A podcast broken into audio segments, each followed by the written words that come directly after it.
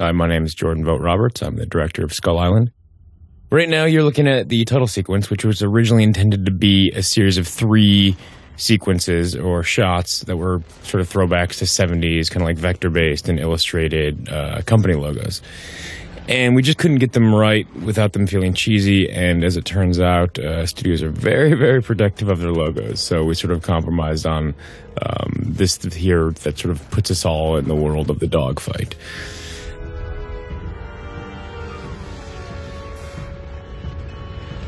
Um, this shot coming up right here with the sun was always sort of intended to be just to start the movie off with the idea of myth, sort of Icarus falling from the sun.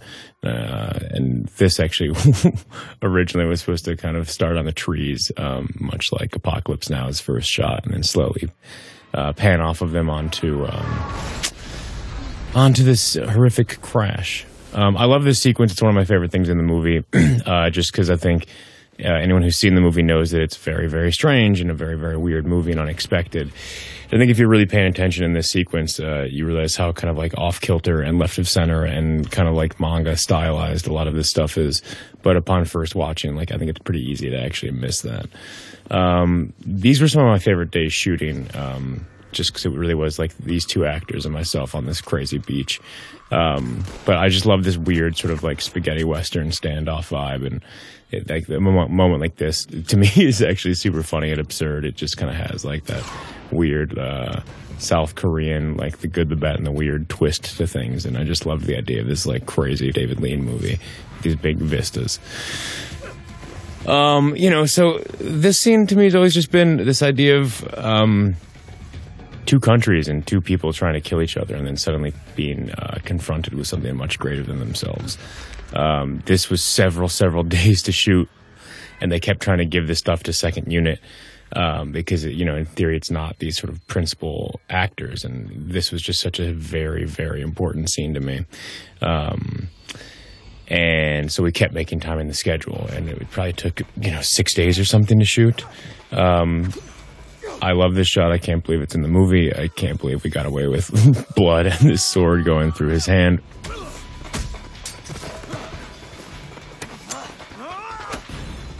Um, Miyavi and Will here, these two actors, are just so incredible and so committed. Um, it would have been so easy for them to uh, become very, very upset with me. The amount of physical things they had to do with no dialogue, but that's why they're there, is said to sell the awe of this as they are confronted with something bigger.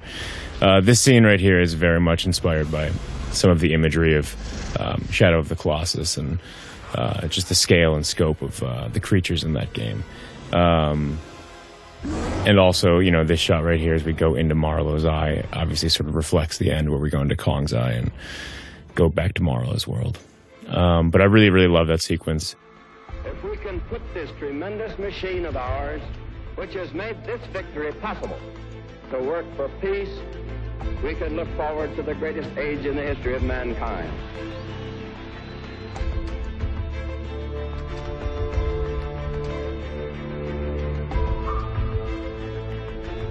Speed of progress in the satellite project cannot be taken as an index of our progress in ballistic missile work.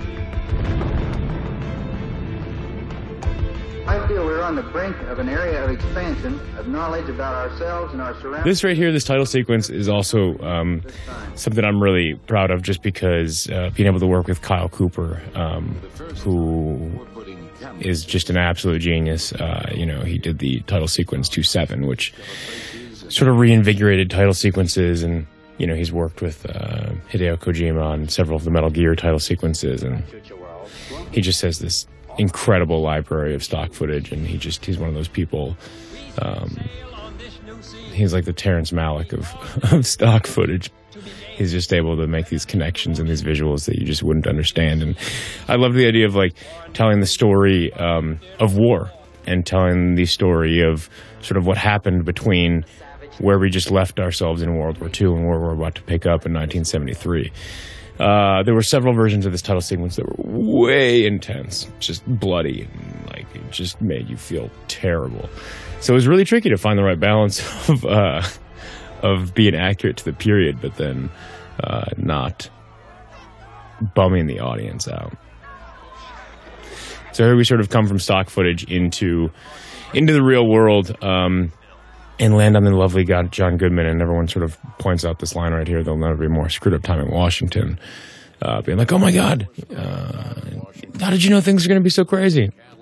And you know, we shot this well before things got crazy in the world, but uh, I was just always obsessed with sort of the weird black mirror that was the 70s uh, and the way that it related to right now. It was just, you know, you look at everything going on between racial riots and sexual revolutions and political scandals and distrust of the government. And when I was sort of pitching this idea of the 70s, I was so obsessed with the fact that it seemed to reflect everything going on in the world right now. Um, and we sort of pressed the pause button on all, all these issues, and no one seemed to seemed to care. Um, it kind of blew my mind. Uh, Corey Hawkins and John Goodman are the best. Shooting in sets like this where you just have these bright orange walls is uh, such a joy. Such a weird thing to like step out of your car in the morning in your modern life and then suddenly be in this set. This is Allyn Rachel. She's uh, an improviser, comedian, actress I work with, and then the great uh, Richard Jenkins. And uh, you know, this is another scene that like I think is much funnier than you sort of understand at first first go. It's one of those things where, um, much like my last movie, Kings of Summer, I think this movie starts and ends a very different film. And there are a lot of people who come into this movie and are unsure of whether they're allowed to laugh. You know, whether whether it can be funny.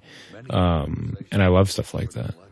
Um, I love movies that sort of change and morph, and I think this movie absolutely becomes a different thing. But, but it is funny when you first show it to people because they certainly are like not sure if the movie is trying to be funny or trying to be weird or not. Uh, Jenkins is the man. You know, he uh, he's got such an amazing career. He's you know he's another guy like John Goodman or John C. Reilly who's just such an incredible dramatic actor, and yet somehow so intrinsically understands comedy.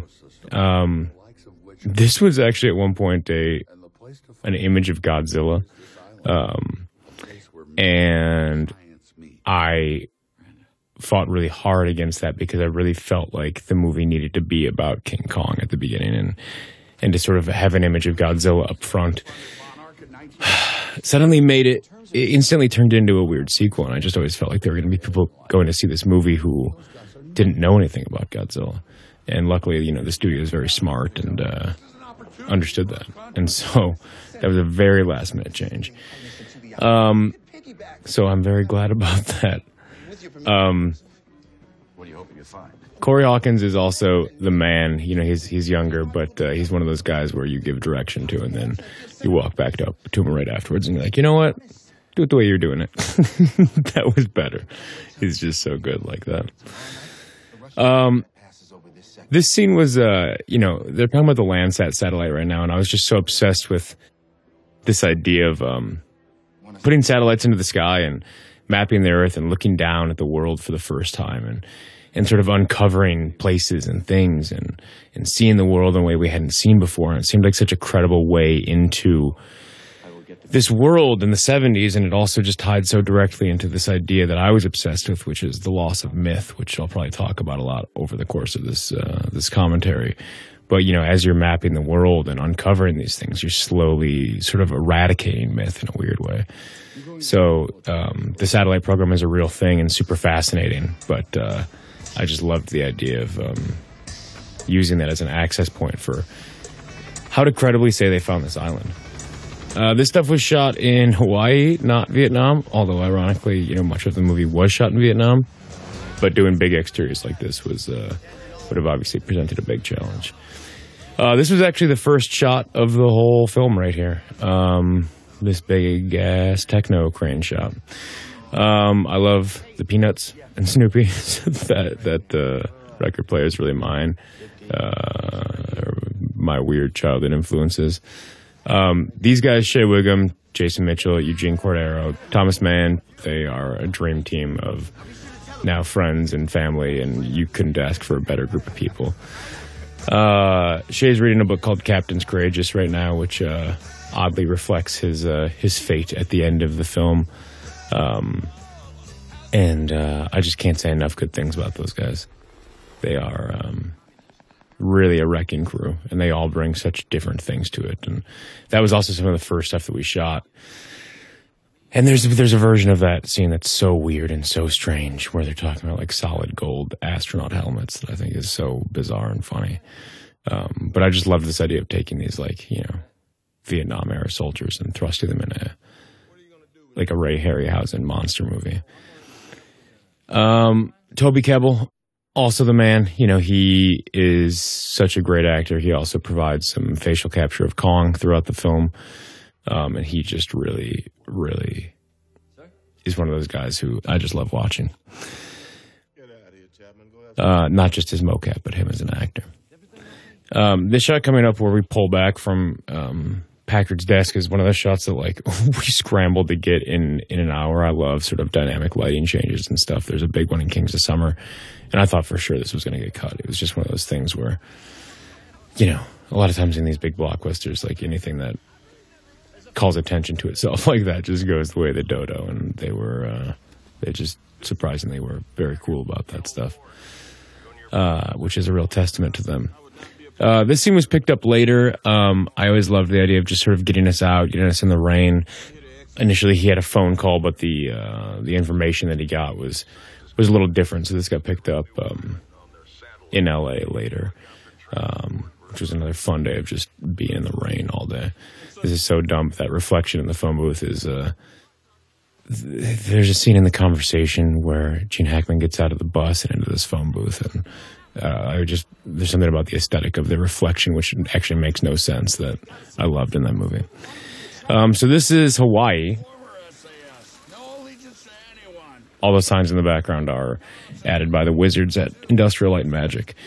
Um, and this was the last day of our shoot in Hawaii. And right there in the background, uh, that guy in the back, uh, there's three people right there. That is Nick Robinson, Erin Moriarty, and Moises Arias, who play uh, Joe Biaggio and Kelly from Kings of Summer. And actually, right up here, you will see them again as the camera fully spins around.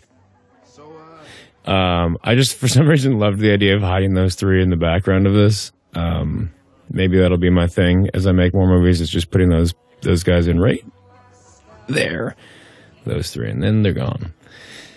Um, but it was really fun just being able to fly them out, and those kids are like my little brothers and sisters as well, and so uh, just having them out for a day was pretty surreal. But that was the last day on set. đánh đập mày hiểu miệng gian á chó đẻ mày mới mày giết mày hả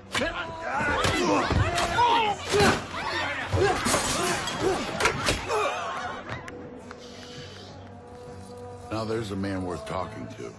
we were really trying to figure out how to help justify uh, later in the film when Conrad uses the the sword and what I sort of deem the gas mask samurai scene. Uh, we we had that scene, and uh, Hiddleston originally had a slightly different introduction, and um, we wanted to introduce him in a more dynamic way, and then also help set up the gas mask. Um, and that scene was originally sort of edited in a slightly more um, like South Korean stylized, like manga way, and uh, I think people were afraid of kind of how willing it was to be absurd, um, and so it got sped up a little bit. But uh, I still think it's I, I love the idea of that pool cue going in his mouth. But right now, it's such a blink and you'll miss it moment. Okay, there is no map, only satellite images.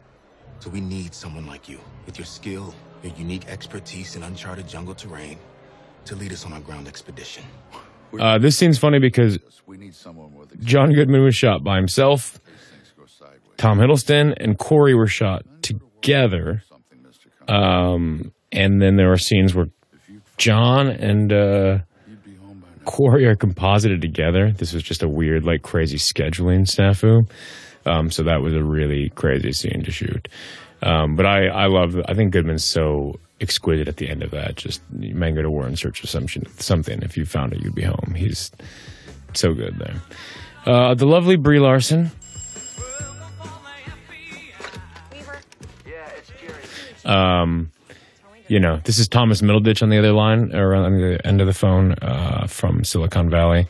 Uh, one of my best friends uh, from our days in Chicago.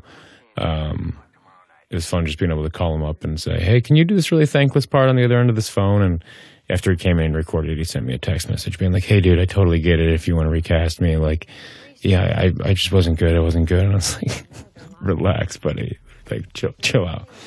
Uh, Brie's amazing though, and um, uh, very fortunate to be able to have someone as talented as her in this. Um, this was a crazy day, just a night shoot in Hawaii. That was originally one sort of unbroken shot that took you from where you start with Conrad to right here. Uh, if you look on the right there, the Athena letters on that boat, uh, that's my dumb, unnecessary nod to Alien, just because the A's are sort of in the same font as the title font from Alien. There's so many weird, dorky references in this that I guess slowly I'll call out. There's some that I'm definitely going to leave for the viewer to find. Um, a, because I might get in trouble for them, and B, because uh, you got to leave something to the imagination. Night shoots are really crazy. Always, you sort of fall in this like weird black hole of time and space, and forget the rest of the world exists. Um, this right here, though, is Mark Evan Jackson. He was in my last film, and he is an incredible human being and someone that uh, I've just sort of considered a secret weapon for a while. He's one of those guys, and I'm like, how are you not a movie star? Um, everyone should know who you is. He's so talented and so funny, and uh, I just love working with him. Um, yeah, you know, that's that. I think I'm done with this commentary now, right? You guys don't understand how difficult it is to watch this film. For me, I've seen this hundreds and hundreds and hundreds of times. And watching it with an audience is one thing because it's this incredible moment where it goes from being um, my movie to being their movie. And that's like the greatest joy for me as a director you can have is when it ceases being your thing and is now other people's thing. But now I'm just in a dark room by myself. Um, the incredible John Ortiz, killing it. Always such an amazing, amazing uh, actor, person. Um, I love analog stuff. You know, you see that old phone in in Brie's um, in Brie's photo lab, and we've got the projector here, and then you've got all the the computery gack and the the DC offs at the beginning. I just love old analog stuff. In the background here, an old Chuck Jones cartoon is playing behind Tom Hiddleston. It's called Now Hear This. It's one of those things where before the internet, when you could just have anything on demand, when you were watching Looney Tunes, that cartoon would occasionally come on. Chuck Jones was nominated for an Oscar for it. And it was one of those weird things where as a kid, like you, you can't start it when you want it to start. So you would just turn on the TV and you'd be like halfway through. So it was so rare to see the whole thing. Uh, if you guys haven't seen it, please go and watch it. It's such a weird, psychedelic, incredible piece of uh, of animation. Um, and I've just always been obsessed with it. And that's one of the joys of like making a studio movie where it's like, oh, Warner Brothers, you own all the the, the Looney Tunes stuff. Let me put this on the TV in the background.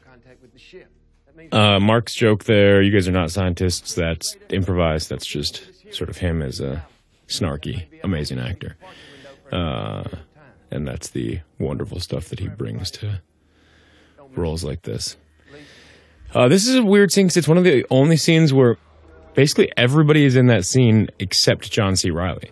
So there, there's not one single scene in this film where everyone's together because by the time they get to John C. Reilly, several people have died.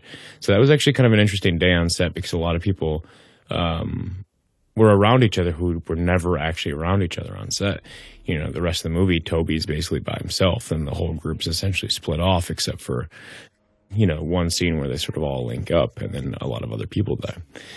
Um, the shot coming up here is sort of my weird, the way these boxes are stacked, and the the the camera is sort of my weird homage to the the camera and and the first sort of room that you play in in Metal Gear Solid for the PlayStation.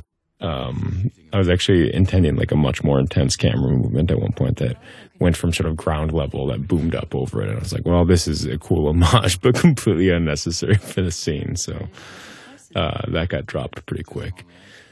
Um, it's really funny. You know, right up here, we get into these short sighted singles where Tom's on the left and Brie's on the right. And uh, it sort of goes against conventional wisdom, and uh, it's one of those things where some people are just like, you can't do it that way. You- I don't understand. People are going to get confused, and it's like, no, no one, no one's going to get confused. Uh, this is some of my favorite stuff in the film. Anyone who knows me knows that like any note that I'm going to get for the rest of my, my, life is like it's too montagey. There's too much montage, and uh, like all this footage for the most part is me with the camera strapped to my chest. Just sort of with the guys and like you know finding these moments. Like i love just strapping on a camera and like shooting this kind of like b-roll stuff. Um and so all this stuff right here just like to me it's just a reminder of like oh right like we're in the 70s and this is the vibe but like you know all, all this footage like a i just i love them as frames but b like it's just some of my favorite stuff to shoot. Like that was really early on and and that's the stuff that makes me most feel like you're shooting in indie or you're just like off by yourself shooting this thing and um i love that stuff. Uh that shot right there is like a crazy move where we're actually in a camera or in a helicopter and uh, the stuff these guys do in helicopters is insane 50 miles, maybe more. Take us closer. You want to launch? You do it from here. you know, but these guys are like such pros where they can fly 10 inches from something or whatever. Like, they really are the best pilots in the world. Um, I think that was Fred North flying, flying the airport, playing that day. And uh, I went up in the helicopter with him, and it really is these like life moments where you've got this this monitor in the back, and someone's flying, someone's controlling the camera and the zoom, and like then you're telling them sort of like how to change the way they're flying, and you're up there and you're like, this is my job right now. You know, it's one of those moments where like the the absurdity that you go through as a director and the emotional sort of like ups and downs of it like completely makes sense because you're like I can't believe I get to just like fly a helicopter around like it like it's a toy. Um, this shot right here, that match cut to, to of John to John, that that shot of him and boarding that helicopter is uh, such a small thing, but it's one of my favorite things in the film. Just because I think it speaks volumes about not just John Ortiz just as an actor and what he can do with a small look, but I think that like in a lot of ways he is maybe the most normal proxy of like um, him and Thomas Mann are probably like the closest things to like a regular person uh, dropped into this situation. Uh, everyone else is, uh, you know, in some crazy, uh, crazy movie. Um, this whole thing with the bed, uh, that's all improvised. I love improv. I love just finding things. And Jason Mitchell and Shea Whigham as, as a duo is like a dream. They're such incredibly different people. Um, and it's such a good combination. Uh, I would love to see someone else put the, the two of them in, a movie as a duo. It's uh, it's a great pair, and I would love to work with them again. Um, this stuff's kind of maddening to shoot, just like all this Steadicam shot of people like boarding helicopters and taking off and things like that. Um, but uh, I love it. It's funny. I had uh, a dinner with Park Chan Wook, uh, who directed Old Boy, and one of the oddest questions he asked me was like, "the the guys uh, with the batons, these guys right here in the red, how are they so good? They they're so believable." I was like, "That's the question you want to ask me about this movie?" Um, it was so weird and funny. Um, but for some reason, he was just like very captivated by how um, believable they were.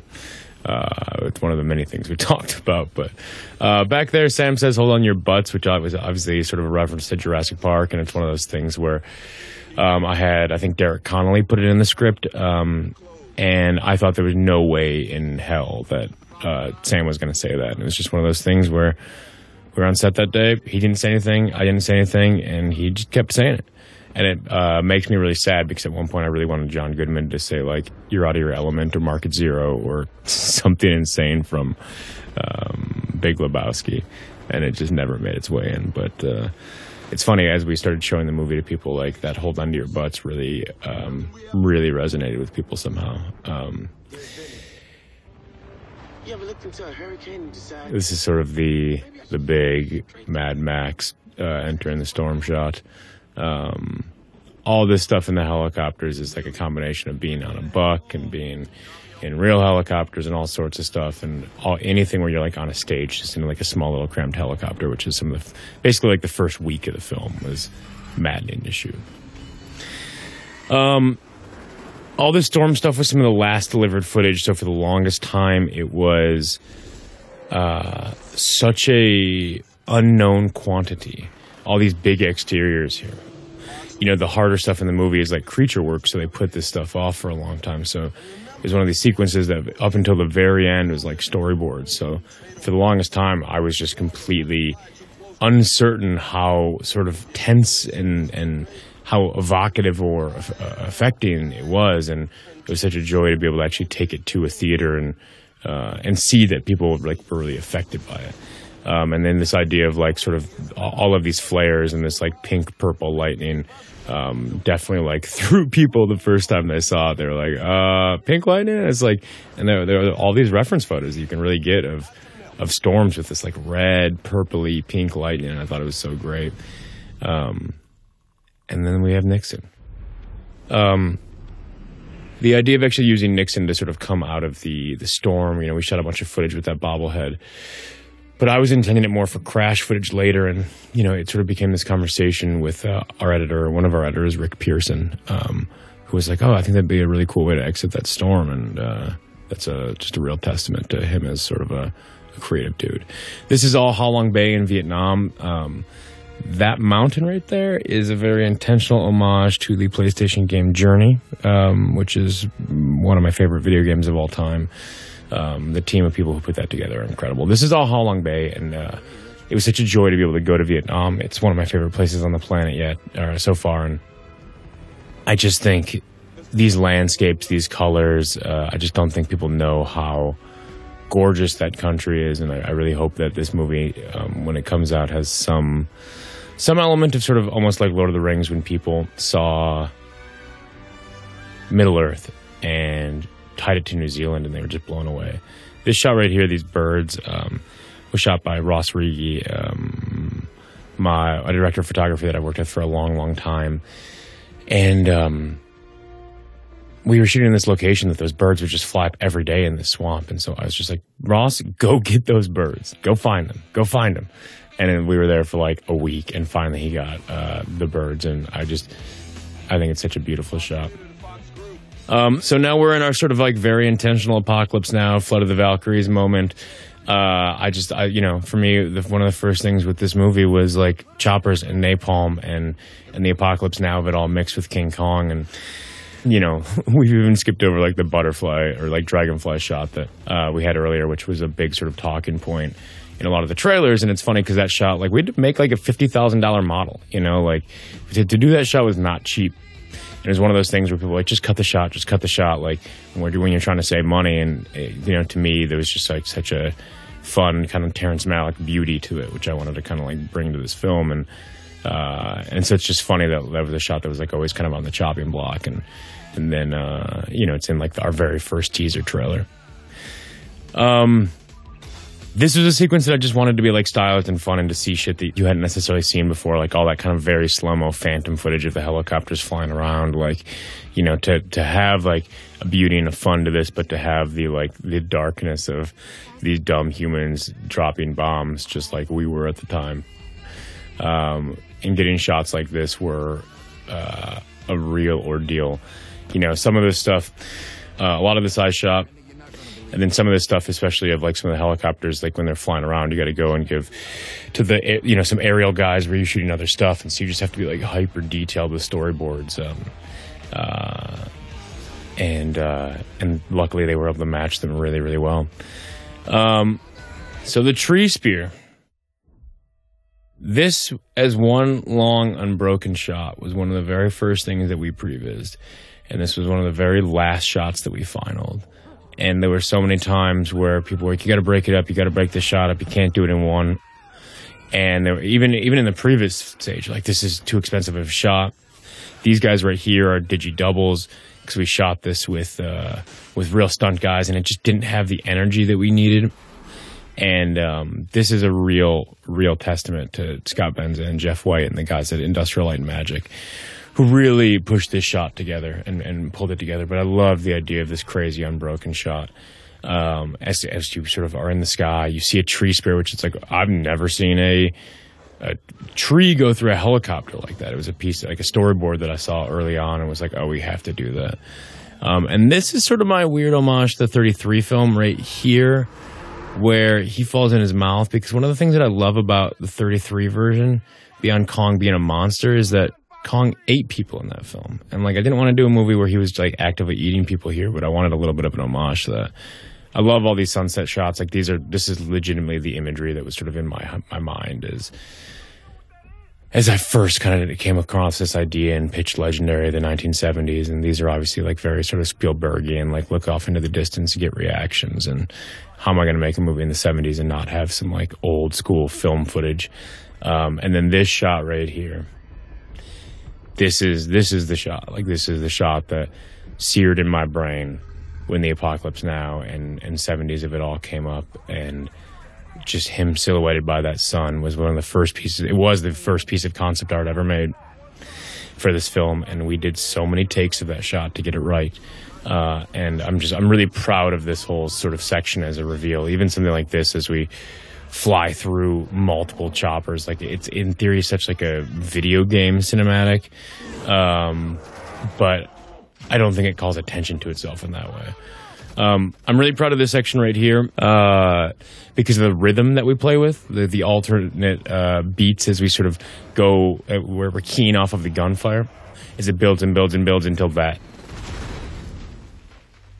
And that's a real testament to the editors and, and the the just the entire sort of mixing team and the the music guys. You know, this whole sequence to me like it was going to be such a signature sequence. So every time like whether it's a tree going through a helicopter or that helicopter just getting yanked back out of frame. It just felt like this is this is a, a series of events where every single thing has to be unique and interesting. It was just such a difficult and consuming sequence to make, uh, not just in terms of geography, but just just everything. You know, like how every beat has to somehow feel like it's adding something new and different. Whether he's stomping on something, whether he's grabbing something. And this is one of my favorite shots in the film, actually, because it turns into a very anime, like Evangelion, you know, long lens, like several layers of parallax as you're running by shot. Um, and I always love this idea of him jumping over a helicopter. Um, it's just such an insane thing. Uh, there's just so many, you know. I, I hope people watch the sequence and and they they appreciate how insane it is. You know, for a long time, this was one of those things where you just watch in storyboard form. And so you're like, does this work? Is this compelling?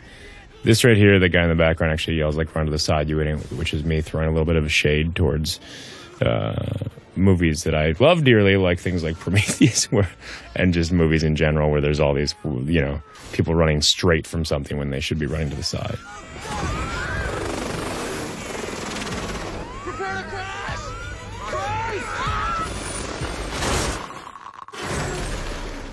That's such a small moment there where his uh, where the bobblehead uh, is crashing down. He's sort of completing Nixon's arc in a weird way.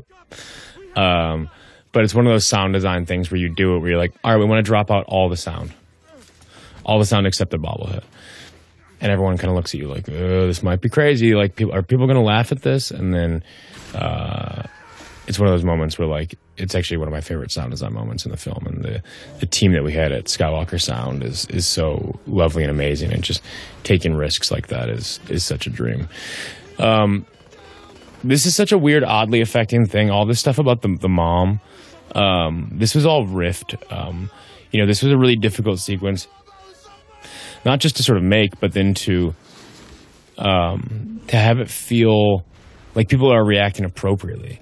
You know, there's all that radio chatter when they're first seeing Kong, and and the thing that I always keyed off of was I love an Apocalypse Now when when Chef sees the tiger, uh, and he gets back on the boat and he's like, what the, you know, and he's just freaking out, and just finding that balance of people feel like they're acting uh, appropriately and freaking out um, as humans would and 70s soldiers would but then also being able to be heightened like a film it, it's such a weird combination of things uh, to kind of not break your film, but to have it feel reasonable. You know, like eh, people don't react appropriately in a lot of monster films, and I'd like to think some of those small moments um, make it feel real. And all that stuff with the moms is is improvised, and I actually find that like very compelling as they're crashing, and then Mills gets cut off. Um, this is some of my favorite stuff right here. Just the way they square off, and you know, him framed as those helicopters are smashing down, and um, yeah, there's so much to talk about in that sequence. Oh my god, I'm, I skipped shots like the the explosions reflected in the sunglasses and things that uh, uh, can't even talk about it. You don't have time. This is Vietnam. Uh, as you can see, very beautiful. This is Hawaii, though. Um, I love that idea of Kong walking away uh, earlier, just like almost the end of a western, and that smoke sort of comes up and completely just obscures him. Like he's just, you know, at this point, like I do want him to be a monster and this like sort of mysterious uh, god. You know, um, so much of this movie to me is about Kong as a lonely god, uh, like a morose god, this like melancholy figure, uh, someone who is like the has this thankless task, this lonely protector of the island, and um, I just love the idea of making him godlike as opposed to just like an ape. Um, this is also one of my favorite things right here at the end of this scene. Uh, it's so small and weird, but but him saying that right there, that's one of those moments to me that actually like takes you out of movie land of like, okay, we're we're going. This is what's happening. Everyone get their gear together, and move on, and that's like a real human response of what someone might do in a scene like that. Um, and that's you know, I set that setup up, and then me and Thomas Mann just riffed like ninety different options of of what that line was, and um, that's one of those lines like I'll still just wa- watch and chuckle to myself every time. Uh, Thomas Mann's just an immense talent. Uh, but it just makes it feel real to me. Just anytime like people almost are like calling out the absurdity, not just of the situation, but of the movie itself. I just think that that somehow makes it um, real in a weird way or authentic, something along those lines. Um, so the Sky Devil symbol that you saw earlier uh, is a weird reference to. Uh, uh, some Greek gods and uh, the infinity symbol, um, but it's a weird combination of things. Uh, I'm actually very proud of it, and he's sort of like holding up the sun too in a very sort of Icarus way, which is uh, God thinking that it controls nature. Down by a monkey the size of a building. Yeah. This is one of my favorite scenes in the film. And once again, it's just a huge testament to to Shea and to um, to Jason, and I think it's one of the first moments in the film. This scene to me is like, this is how I want people reacting in, in, in, a monster movie, like making light of it and and and this absurdity. Like there's there's a scene in Bong Joon Ho's The Host. Uh, where you think the daughter's died and they're mourning it, and it's so sad, and then it becomes like slapsticky funny, where they're falling all over themselves, and a guy in a hazmat suit slips in the background, and it's just real. Um, and it's absurd. That's what makes it great. Um, right here, he says uh, Hodges, and Galletta. Uh, those are the producers and the writer of Kings in Summer. Um, so my own little nod. Um, uh, one of those dog tags, I don't know if you actually see it the, on the screen, but it says uh, Harambe. Um, I don't know if it actually is in focus, but uh, there's a lot of weird stuff in this movie. Once again, this is Vietnam. This is actually the location when we first scouted. Uh, we went to Vietnam for a couple days, and the rest of the crew went home. And I had a friend with me, and me and my production designer, my location manager, went to this part of uh, Vietnam. This is Tu Lan, which is near Phong Nha in the Quang Binh province. And this was the location that, that we sort of went to, and we kind of or I at least like this is when I fell in love with it. This is when uh, I was like, we have to shoot in Vietnam. Just like the the river and the the the intensity of the greens and the mountains in the background. There was something about it that um, it just yeah, you I couldn't find it in Thailand. I couldn't find it anywhere else, and and this was you know it kicked off a very long long process of us figuring out how to shoot in Vietnam because no one had ever done it like this. No one, no one had taken a movie this big there before. You know, the last American movie to really have shot there was The Quiet American, which was a very, very small film. So it was a huge, massive undertaking to go there. Um, I think Goodman's amazing in this scene. Um, he uh, he just brings it really hard. He's so so engaging to watch. Um, but back to that scene about the beans and the uncon- unconventional encounter. Like, um, I just I, I wanted the movie to have as, as many moments like that, and I think that's like the first real moment. If like if you're not super tapped in, where I think the audience like knows it's fully okay to laugh. You know, not like a bunch of the stuff earlier is very kind of left of center, and you're uncertain like whether how how much it's trying to be funny. And um, I just think they're so good there. It's like it's such. It, it just seemed like you you needed weird absurdity in a movie like this to make it feel real. This stuff's in Australia. Um, all these bugs and uh, floaties are all added in post, and that stuff adds so much to the vibe of this island. These are shots that I was convinced were never going to be in the film. This was like this was a wheat field by one of our locations, and I was just so obsessed with it. And um, uh, it's like such a Malicky thing. And one day I just like stole all of our actors and had them walk through it, and um, and I love shit like that. Uh, so this is Vietnam. Uh, also, just an incredibly gorgeous location. I mean, look at these mountains. Look at this. Like, this is literally like a soccer field, essentially, where where local kids play soccer. Um, and this creature, the, the water buffalo, as we call it, is, you know, this scene sort of represents like the message of the film, right? Like, don't don't overreact. Put your gun down. Observe. Not everything's trying to kill you. Enjoy the moment. But this creature was the the breaking point and the breakthrough in terms of all of our creature designs because we weren't trying to or I didn't want to do dinosaurs. You know, the last film had done dinosaurs, Jurassic World had just come out, like what's the point? And so we had so many designs of, of other creatures, and really this is the one that pushed it forward because we got these concepts back and suddenly there was like a mythic quality in it and a spiritual quality and and it had a very like Miyazaki elegance to it where it was gorgeous and sort of um, untamed at the same time. I swear to God. So that creature almost got cut from the movie about 900 times, uh, and that scene almost got cut 900 times. Because in theory, the plot can move forward without it, but I think it's actually like a very, very crucial moment in the film. Um, this was intended to be a much larger montage of uh, the men's helmets. Maybe one day I'll do a, a, a director's cut, and you'll see my unnecessary like uh, helmet montage. Um, but that water buffalo really inspired the vibe of the rest of the creatures. Where if Kong is the god of the island, these creatures are the the gods of the in- individual domains. So you know, much like the the spider coming up right now. Um, you know, there's something sort of beautiful and elegant about it, and this is his domain. Yet it's terrifying at the same time.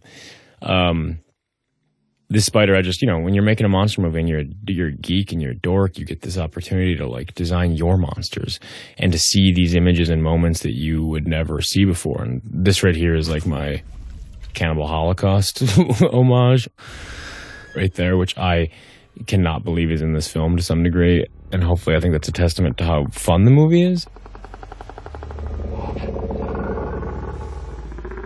Uh, but that shot right there is almost like one to one a piece of concept art. And that was the moment that I was like, oh, yeah, I want these sort of spider creatures um, whose legs are sort of designed like bamboo. And, you know, it just, I just wanted it to feel like things that you, you've never seen before. Um, even things like this, like, I didn't want it to shoot webs.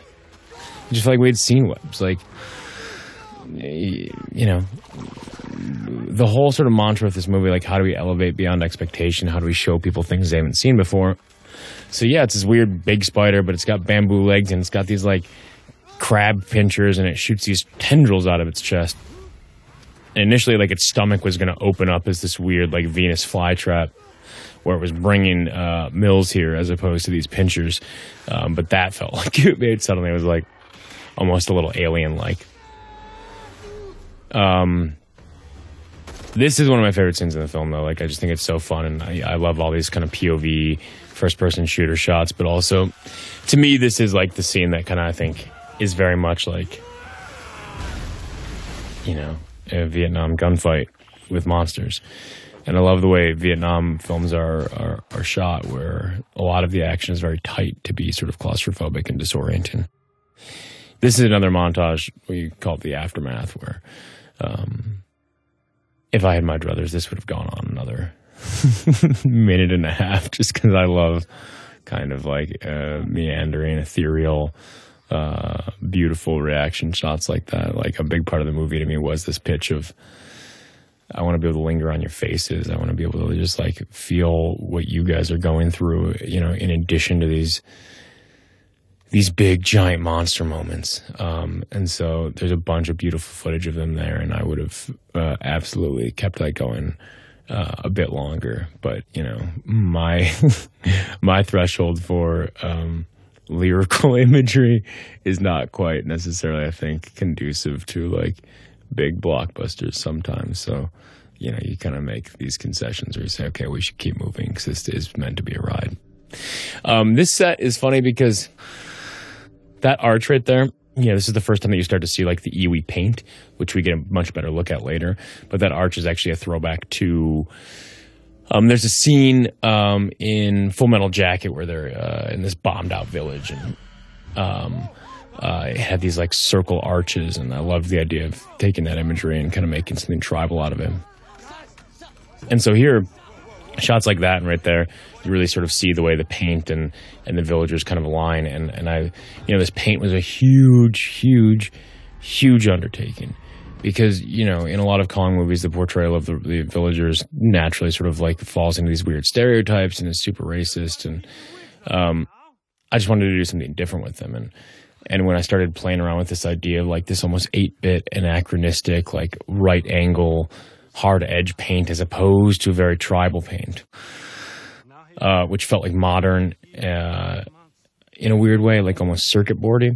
But I, I love the idea that it was a combination of things. Like you, you, understand that it's like decorative, but then you understand that it, it has a um, uh, an actual purpose of being used as camouflage, as we saw them come out of the walls. But also, as you see later, there's there's much more intricate stuff in the in the paint and in the scarification, where there's sort of a language built into it. Um, and I just I, I just kind of love that idea. Um, John C. Reilly is obviously incredible here. Um, every time he comes out, you know, to me, this is where the movie uh, completely sort of becomes a different film in a good way. And I just think he's able to do things like this that uh, would be over the top with another actor, and yet he's so talented that uh, he's able to do things that are absurd. That he, much like in my last movie with Biaggio, he says and does things that should break the film. That should like break the tone, should break your engagement of it, and instead it actually sort of makes it more real and grounds it even more. And that's just a huge testament to him. Um, and with those iwi, the, the, villagers, like I love the idea of them having these scarves and these sort of robes, and and that stuff is very like manga and video game. This is a protected site in Vietnam. This is like in Halong Bay, and it's like literally like a woman, a woman's little hut is right behind where that gun was in that last shot, and it's like a little fishing encampment, and it's like it's one of the most beautiful places you've ever stepped foot on. This was the last day of shooting right here. Um, and it was it was so great because it was a crew of I don't know like maybe thirty people, and it was just me and Toby in the water and uh, uh, just finding this stuff. Um, but it was one of those locations where you're just like, oh my god, I wanted to shoot there, and it was such a hard rem- remote location to get to, and so the way that we were able to make it happen was by you know initially it was supposed to be a scene where Packard and his men actually see this happen and by making it Toby and just one person, that allowed us to like strip down our crew so intensely. These to me are some of the best shots in the movie, like these wide shots here of Kong, the way he interacts with this water. I just think is like magical. And, and then this scene, like obviously it's it's to make good on like monster on monster action, and obviously it's it's sort of a in updating and a throwback to the Toho version of Kong versus Godzilla where he fights the squid. But I wanted these reflective moments, shots like this, where you sort of see him taking in his own presence. And then the low angle shot right here as, as he's drinking to kind of like where you, he makes his own waterfall, you know, and there's such kind of like wish fulfillment, like there's an aspirational quality to that and um, and so obviously it's meant to be this like giant kind of monster battle.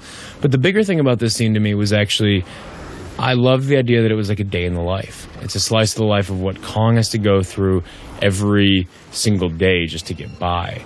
And so the camera's not like sweeping around, it's relatively locked off. You know, it's meant to kind of be shot in a little bit of a planet Earth way where it's like, yeah, we could get those angles. How we got those angles was difficult, but we could get them.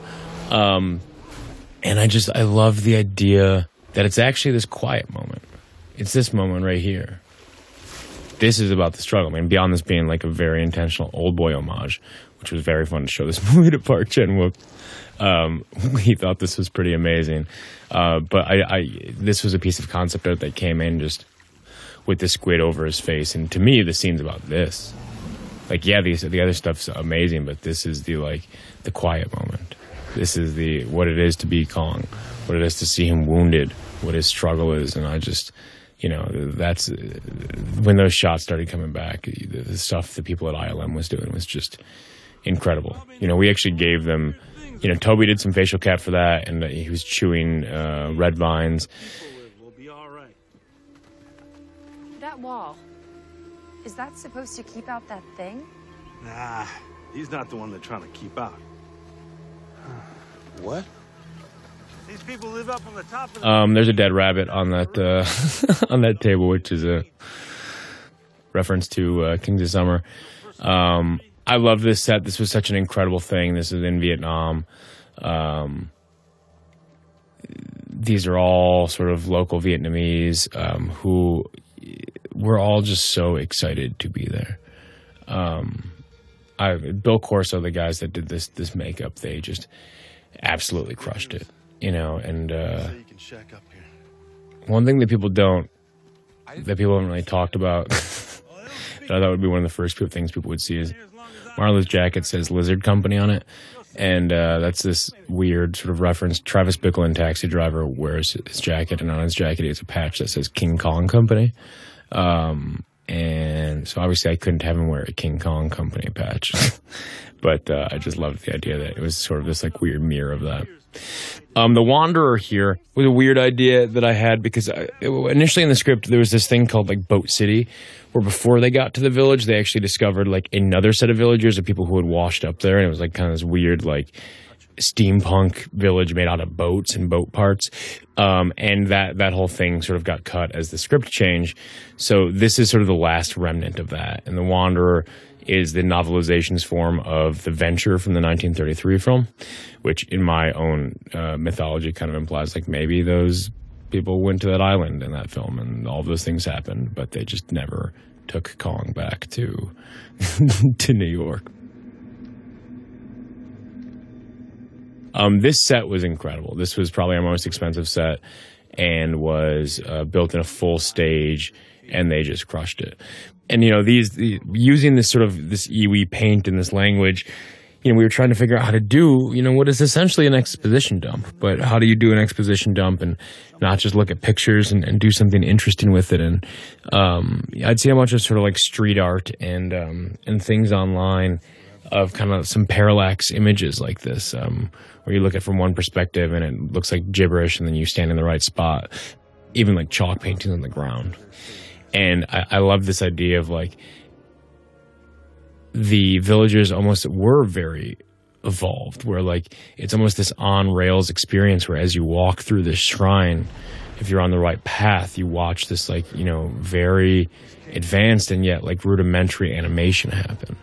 And so uh, those things were really difficult to do um, because they have to be sort of readable but feel uh, practical. It, it, took a lot of a lot of revisions, but I'm really I'm really proud of all that stuff. Um, I love all this stuff too. I think Kong's great here. Uh, ILM completely killed it, and you know this is obviously kind of the big one of the big jokes from the trailers, and you know ironically like this was a huge issue. Um, because I I didn't want to. I thought the name Skullcrawler was so weird, and so that's why we had the joke initially of him just saying, "Eh, it sounds neat," and that's where the joke ended. He just said it sounds neat, and so he was kind of like, uh, you know, throwing it under the bus a little bit. And then all of this came out on the day as we were improvising it because we just we felt like we needed to protect it even more. Like that's such an absurd name, and so we needed to really push it. And you know, I think Tom and Brie and, and John especially are just so good in this, and I think it like hopefully kind of represents I think the irreverence of this film to some degree and the ability to like call out these ridiculous things.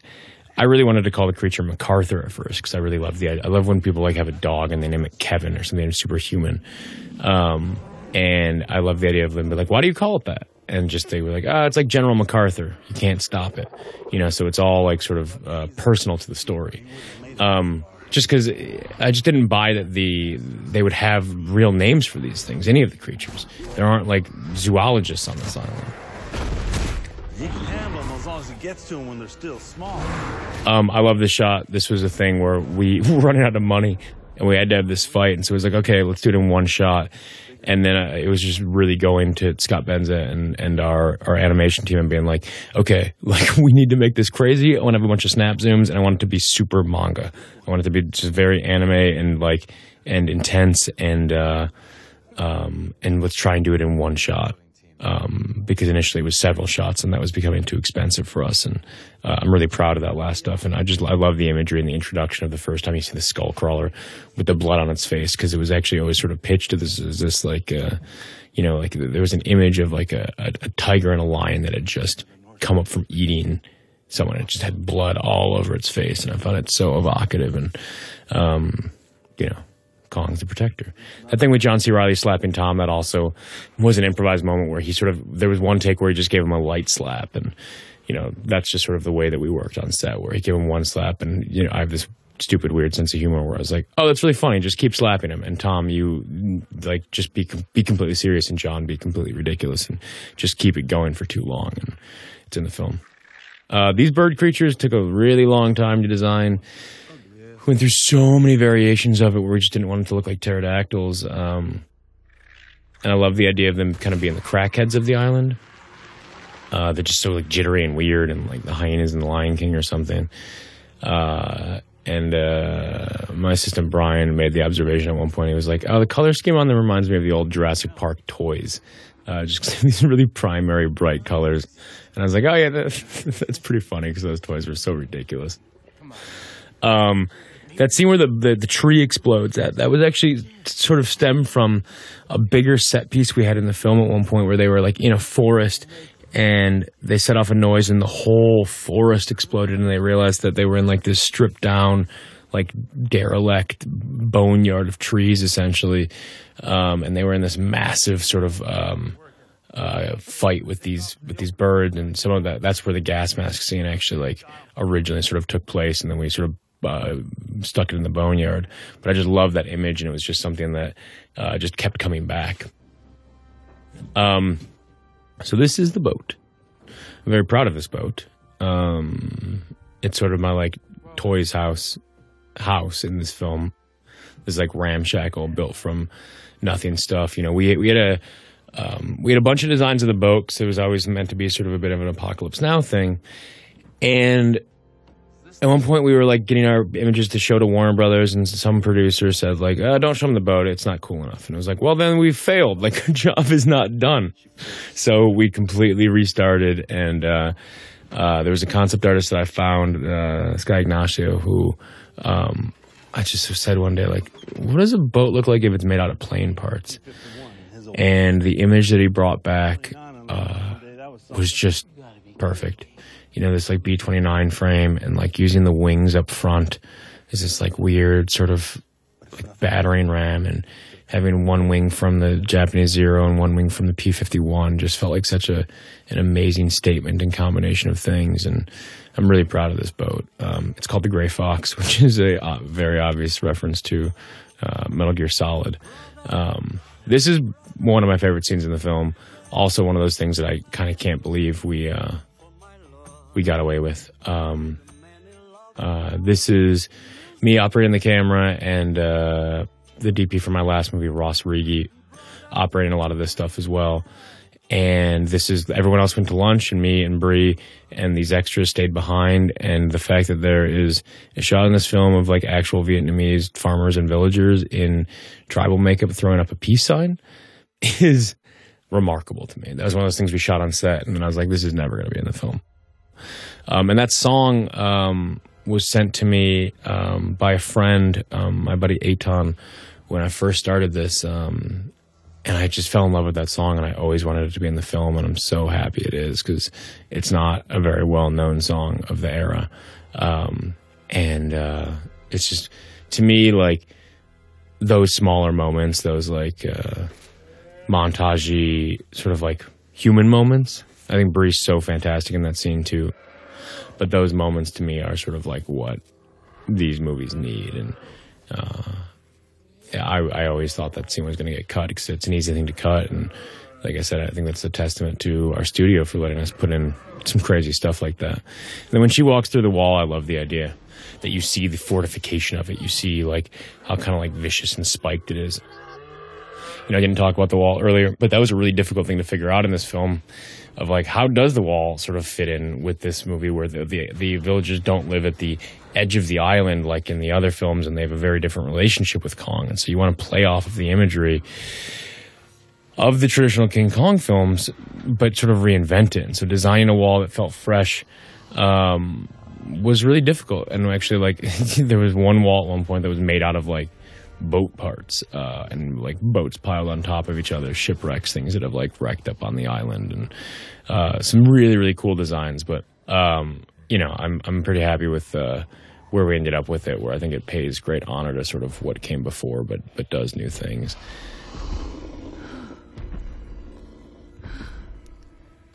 This is Vietnam too. This was uh, this was a day that we had to go, and we took like a van to a boat a boat to a smaller boat, a boat to an even smaller boat. And then we were on set, and John Goodman looked at me and he said, I think that's the best commute I've ever taken to work. And at that moment, you're like, okay, I'll take that. I will take that compliment. This is actually, I think, the second thing we shot in Vietnam. And um, it's just, I mean, look at those mountains. Look at this landscape. It's, it's just, you don't see things like this in the rest of the world. Magnificent. Um, Shea Whigham's so great here.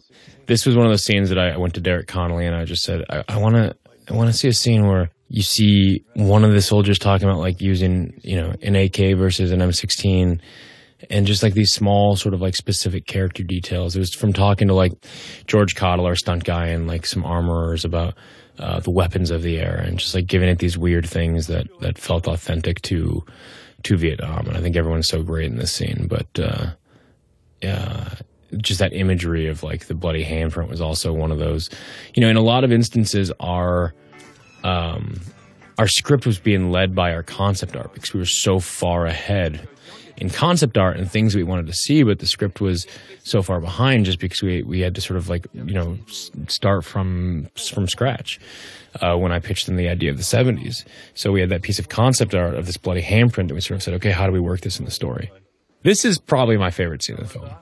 Um, pretty much all of this scene is entirely improvised. Um, like, did the Cubs win the World Series? That was in the script, but then all the stuff before it about they take the summers off, all of this, this is all just riffing. So this is a moment where you're in Vietnam, a country that they've never shot a movie like this. You're with John C. Reilly, Thomas Mann, Tom Hiddleston, and John Ortiz, and you're improvising a scene on a boat that you designed and you just have to reflect and you're like what an incredible experience this is and this is a scene that like unequivocally goes on too long way too long but it's so good and so much fun and like you know it was one of those maddening things when you do improv like this you're like oh is any of this stuff going to work like it's so insane and uh, that's just a testament to these guys and uh, you know, it, should be a scene where like you can't stop the movie like in the, the tense movie like this and just have like a kind of meandering like joke of a scene. But it's it's probably my favorite scene in the whole film just because of how weird it is and how like all that's improvised and the fact that the Cubs won the World Series that year is madness. Like we could have never imagined. Um, so this is a location in Australia. Um, I just became obsessed with the idea of like dead trees. There was something in Hawaii um, that sort of inspired that that the, the, the birds leaving the trees, like I said before. Whereas this field where all of the trees had died, and so it was like this boneyard of trees. And then we found this place in Hawaii, which I just thought was so sort of stark and striking. And uh, this stick creature, like I just love the fact that it's sort of this terrifying thing at first, and then it's so sad. And he shouldn't have shot him, and he's such a jerk, and now he dies because he shot this this poor animal.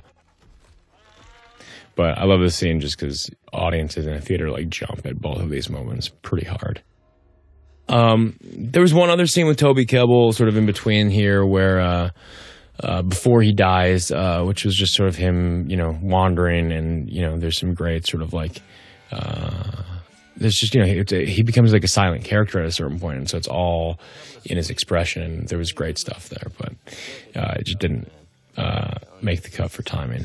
This is another scene that I love. Um, John and everyone are so good here. I love the remnants of his house here. Actually, like in the background of this shot, you can see just the remnants. There's an old movie camera, which is the same camera they had in the 1933 film. Um, and uh, there's so many weird nods like that. Actually, like the top of the record player, uh, it has the same sort of serial number and writing that the the box from uh, Raiders of the Lost Ark that they put the the Ark of the Covenant in as they take it away at the end. Um, that's like the the lettering on top of the record player. Um, all this language is also very inspired by like uh, beyond eight bit stuff. It, it, very much there's like some some stuff in Zelda Twilight Princess that it that it sort of is riffing off of. What? I'm gonna stab you by the end of the night. Really? Just kidding. If the boat doesn't work, we just take the train. Isn't it odd? The most dangerous places are always the most beautiful. Hmm. I'm trying to take a long exposure photograph, but my flashlight broke. Oh, um. Try this. Thank you. Royal Air Force? My father's. He threw it to me from the train as he rolled off to fight the Nazis. He was like John Wayne to me. Some kind of mythic hero. Did he come back? His plane went down near Hamburg. They searched for him for months, but. I suppose no man comes home from war. Not really.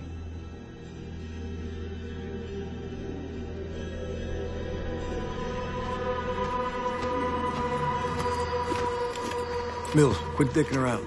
I'm going on perimeter.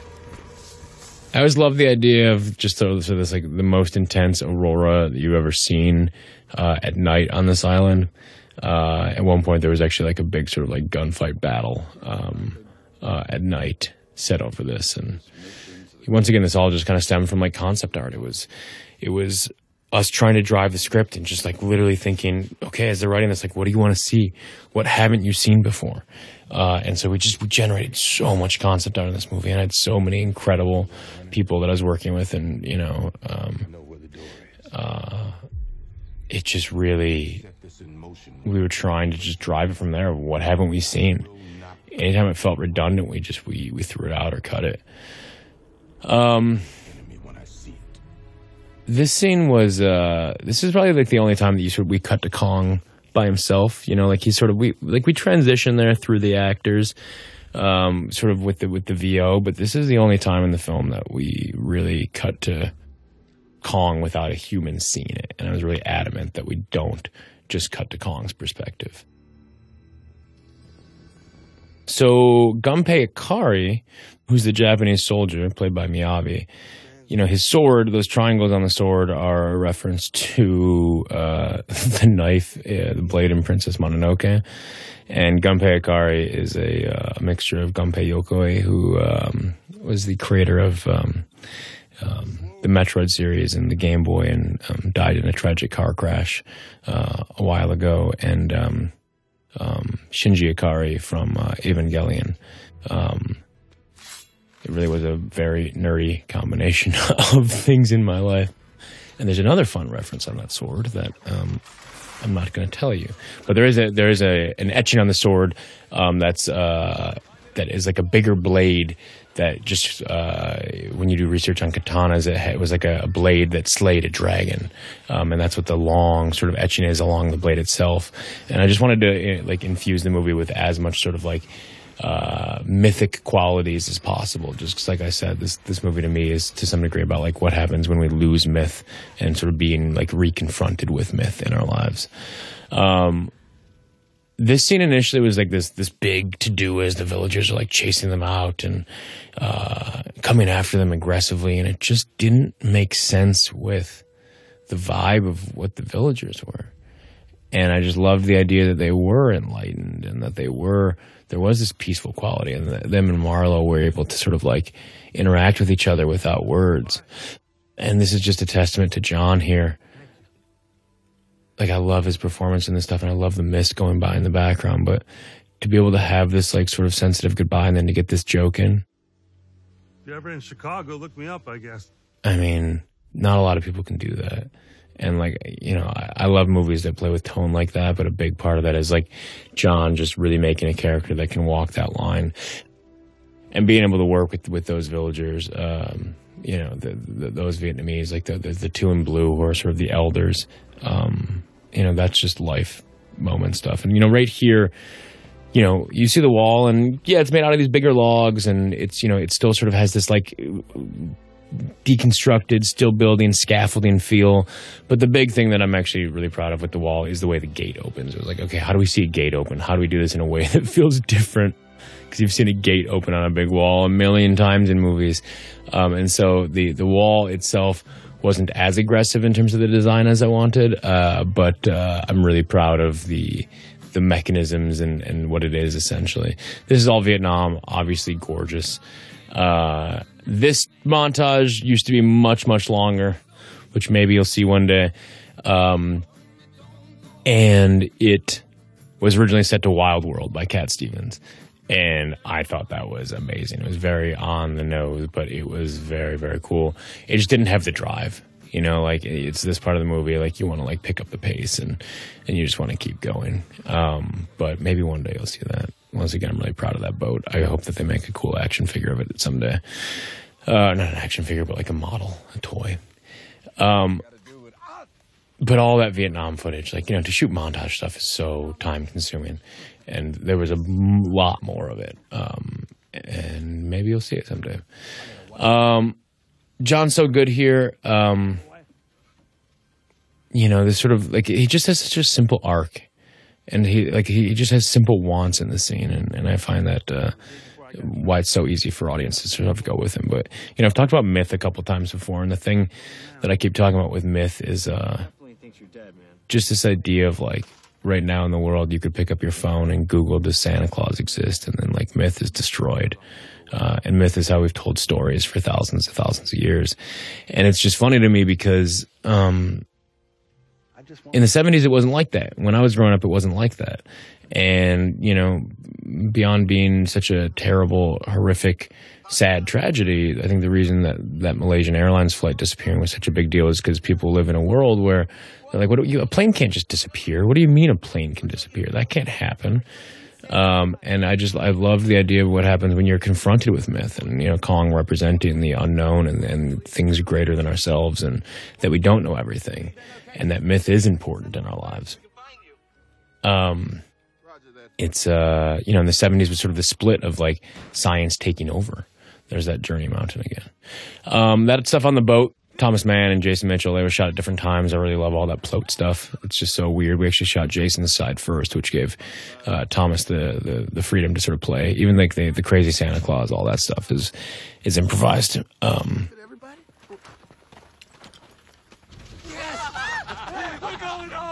that's a sad end to John Ortiz. Um, you'll notice he literally once he's on the island it's very Call of Duty moment right there. And this is my like ET in the moon moment. um, but you'll notice he never lets go of his briefcase the entire film. It's like his earthly possession that he clings on to.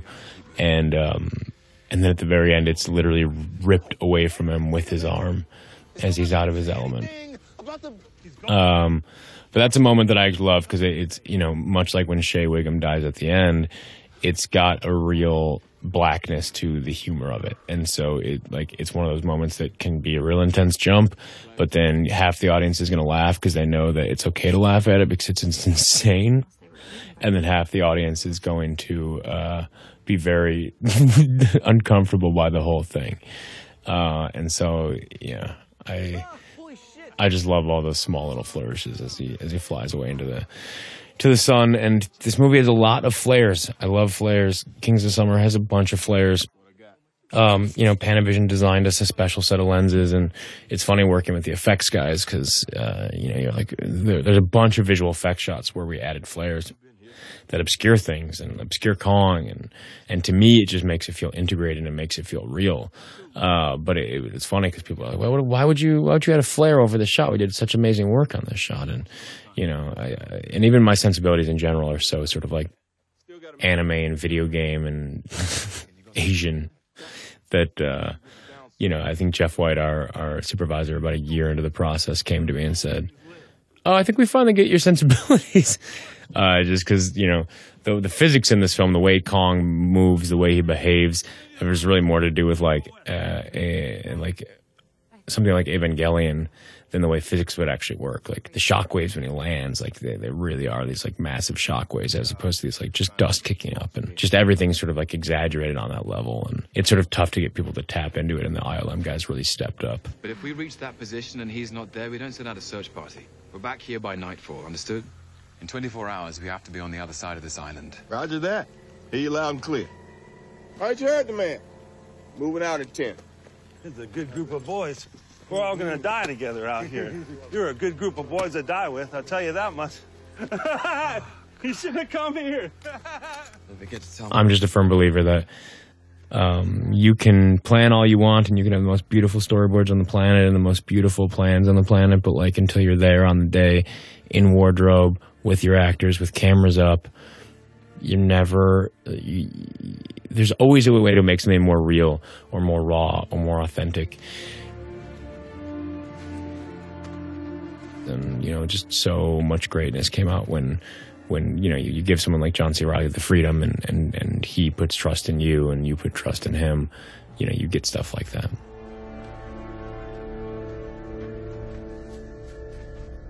This shot's actually kind of inspired by uh, there's a scene. God, there's this, there's a shot in Raiders when Indy like runs out as Marion's been taken away and he runs right up to camera. Uh, and his eyes are right there, and then the camera starts pulling back, and it's just like Spielberg firing on all cylinders. I just love the idea as they approach the boneyard itself. You have these like very sort of abstract shapes, and once again, you kind of have this moment that's like kind of beautiful and wonderful uh, and awe-inspired, but like sad and like morose. And so, you know, that's kind of like what the pre-boneyard scene is. Um, and now we're in the real boneyard. So you'll notice Jason Mitchell's uh, helmet says Birdman on it, which I love. Uh, for anyone who doesn't know, he's a rapper or a game spitter, as you will. Um, so this is the boneyard. This is this was a sequence that uh, also was stemmed from a piece of concept art. I love the idea of this image where you're learning about Kong's mythology as you go right? So you're seeing his parents having perished together. You're seeing like, you know, much like those photos of old skeletons that they've found where they're holding hands or laying next to each other that they uncover from Pompeii or, or wherever. You know, I love the idea of Kong's parents having faced this similar death and, and this boneyard. Like, I, you know, I love the color scheme in this movie and I love, we did really aggressive things with the color.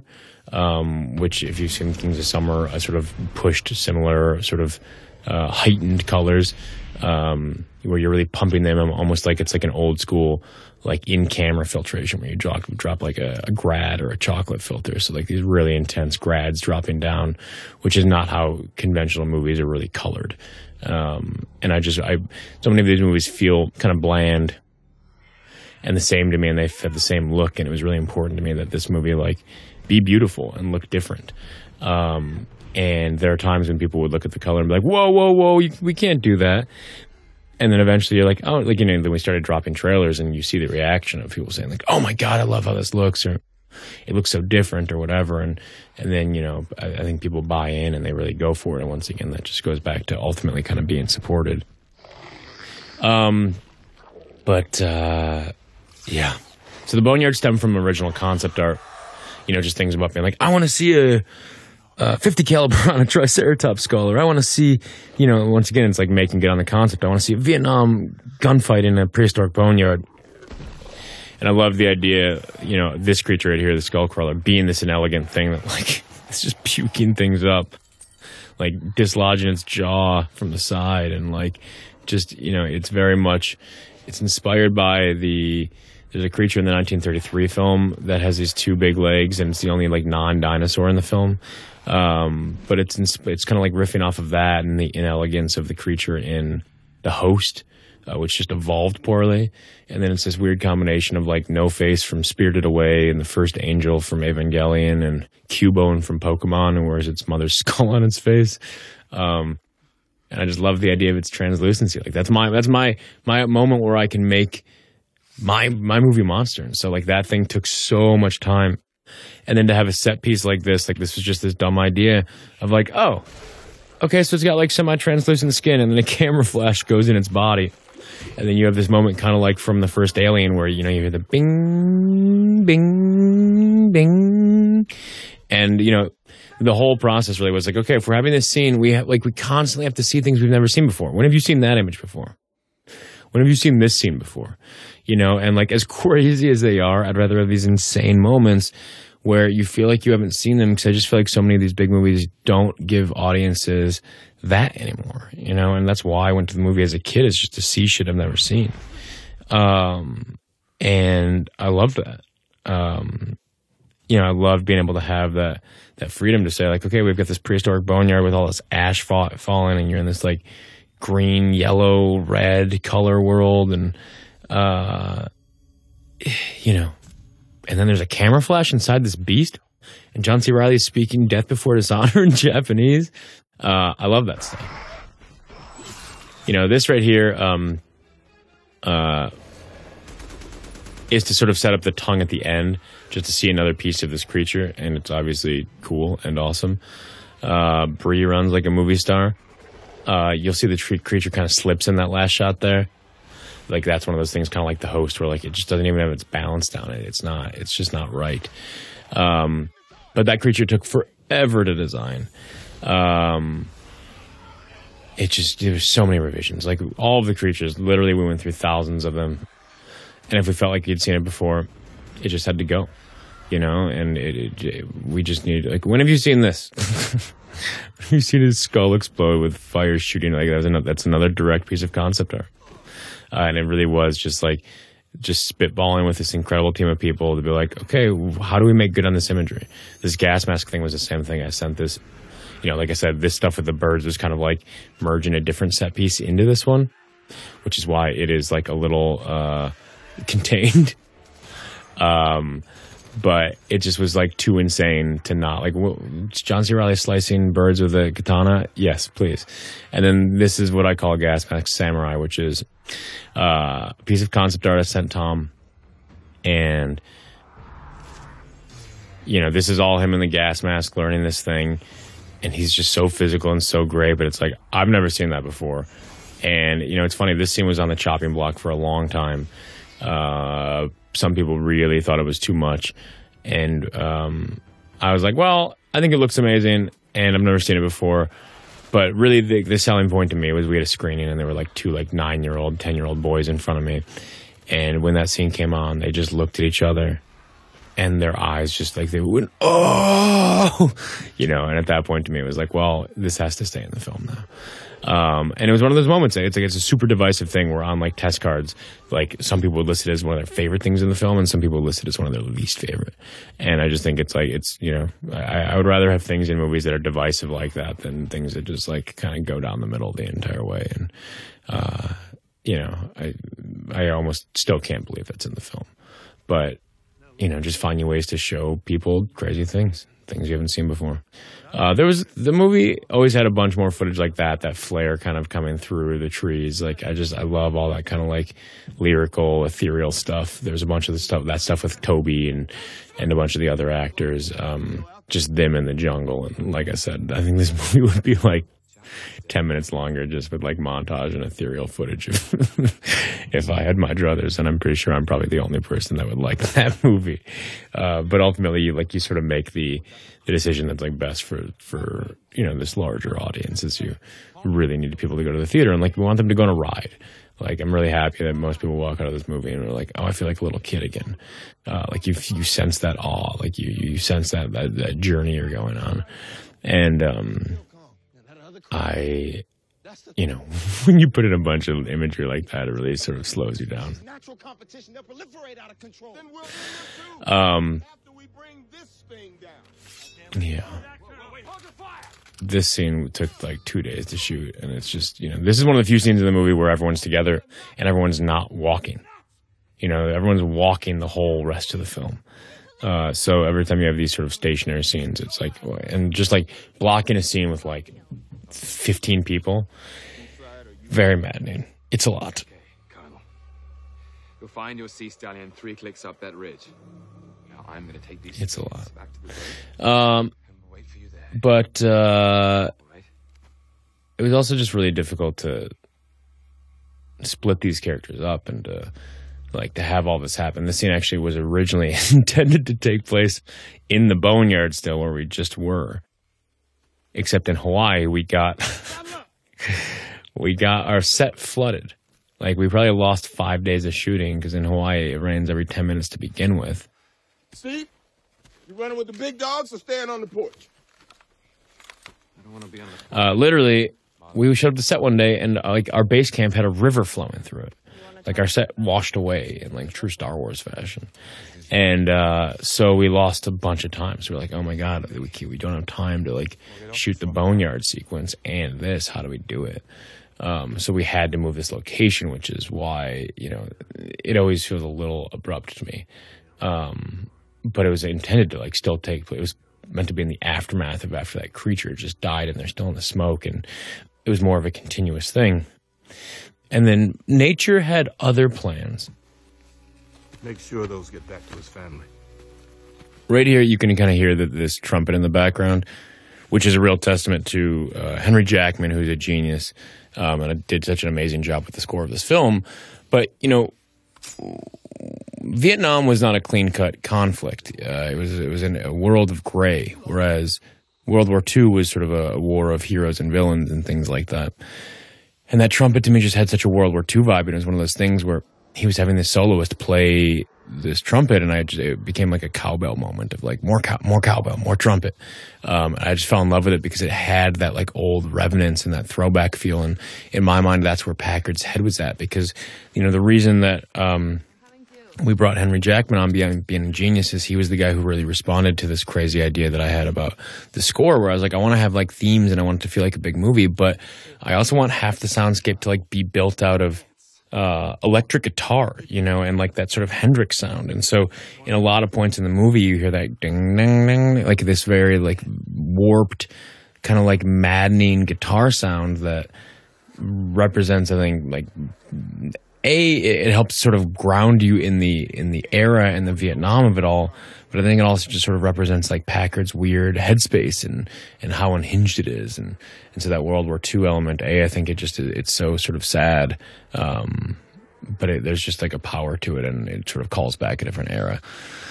In that last scene, uh, you'll notice that ants thing is not even on camera because we improvised it. Like that was one of those things that came out that John just dropped, and we didn't have time to go back for it. And so it's it was one of those things where I never even thought it was going to work. I thought it was just going to clearly sort of feel like it was off camera, and it wasn't in the movie for a while. And then uh, in my director's cut stage, I tested it with an audience, and it just killed them. Uh, that that's actually one of those moments where you just never know you never know if it's going to go too far. Like Kings of Summer, like you, it's a really tricky balance, and um, it uh, it just it worked. And sometimes you're surprised about what there are things that you love that sometimes will never work, even though you love it. And then there are things that sometimes you're like, ah, I don't think this is going to work, and it completely sort of sells it. Uh, this was another thing that was based on some initial concept art. You know, this is a really tricky thing that uh, tells you to trust your gut. Uh, right here, Kong comes out of the fog and his eyes are glowing. And we always had this initial concept art of him coming out of the fog, and much like a heightened sort of comic book or something, uh, or a manga, or a piece of concept art, his eyes were glowing. And, you know, th- there are just times when, you know, people sort of say, ah, like, that's not real. Like, it wouldn't actually glow. Why would that happen? You know what I mean? Like, wh- why would his eyes be glowing? I don't understand. And you're like, well, because I want them to. And because it ties into this sort of mythic, larger than life quality of Kong as a god. Um, and it became a big thing. Like, you know, somebody actually quit production over, uh, over this because like, I don't understand it. It just doesn't make sense to me. And, you know, you just, luckily, like my producers in the studio were like, they, they, they backed the idea, but it's that moment where as a director, you have this thing and you saying, this is what I think it needs to be. And this is why I think it needs to be that. And not everyone's gonna gonna see that. And you really just you know you, look you have to listen to people but your job also is to trust uh, your gut because that's what got you to where it got you. Um, this scene i'm really proud of. Uh, i love getting into kong's eyes here uh, I, I, love how much sort of emotion there is i love how much uh, um, vulnerability there is there that's that's you know that's industrial light and magic just really really doing it. And as you see, he goes back into the fog, and his eyes kind of turn into that mythical, godlike quality again. Um, uh, Brie and Tom, this was one of those scenes where like we were shooting it, and you just you kind of knew it worked. You know, you don't always get that, and there was just such incredible stuff. I love the shot that just goes from her hand to to Kong. You know, it's not even on her face; it's just following her hand the whole way. But yeah, trust your gut any young directors listening to this, just follow your gut.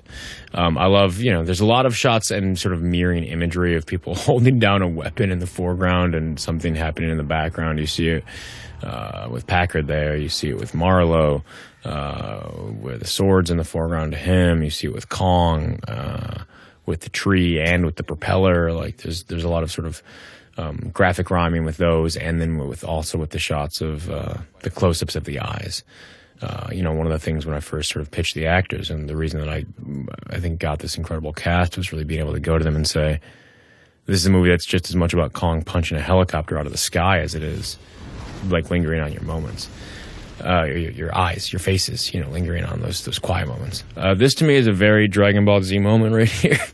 Uh, not only does Kong look uh, very Saiyan but uh, you know it's also very like Evangelion. These big moons, these big sort of exaggerated um, skies, and I just love that big wide 50-50, that standoff moment. Um, you know that moon should not be that big, um, but but why not? You know, like why it's it's those things that like you know, naturally, like we even got a version back of the shot at one point where they're like, okay, so here's how the, the moon would look normally. And it's like, yeah, yeah, but it doesn't, doesn't have the same vibe. And, like you know, even just the way that fire spreads, it's like well that that you know you wouldn't get that much color on the on the burn, but we just wanted to always make sure the movie like you know i wanted it to feel like this weird sort of psychedelic like acid trip almost um, as you're sort of going through this crazy island um, these shots up here always remind me in a weird way of the uh, the old king kong ride um, I don't know why. It just when I got them back, that's just I have such vivid memories of that ride when I was a kid. Um, that's that electric guitar that I was talking about right there. Ding ding ding ding. That's very much sort of tied to Packard and his men, and it's just something that like Henry Jackman really went and experimented with and tried and tried different versions of. You know, in Kings of Summer, we did something where the score kind of had like an eight bit video game element to it, and um, uh, it just it took a long time to find, and Henry just killed it. Uh, this shot right here originally used to like invert the camera, used to like flip backwards with Kong. Um, and it was decided that it was gonna like make the audience throw up.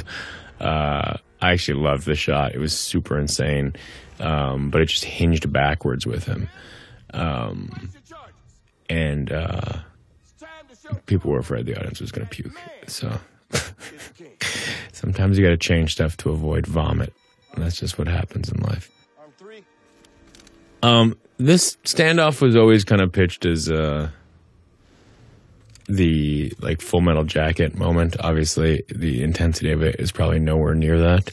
Um, but uh, I just love that scene where they're all standing around, you know, the wounded girl, the sniper, and they're talking about the intensity of what they did and for me like a big part of this film is what sam says right here like i just i love the idea of the 70s and and actually thinking that like as man like we own this place and we are the gods and like it actually is his duty to like the world with everything they're hand, going through with scandals and Watergate and riots, like they can't handle the idea that a god exists. So it's it's his job to take it down. Um,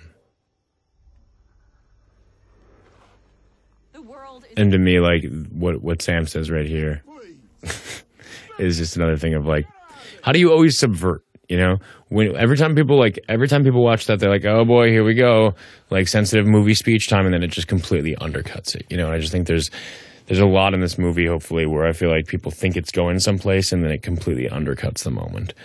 Um, same thing when when Shea Whigham dies in a little bit, like you know, you think it's this heroic moment, the cliche of like guy sacrifices himself so the mission can go on, and uh, and then he just dies. Like it's the darkest humor the way he dies. It's so he did absolutely nothing, and like the, I just wanted the movie to have as many of those moments as possible where it really you think it's going someplace, or we need to fulfill something, and then it just oh did not expect that.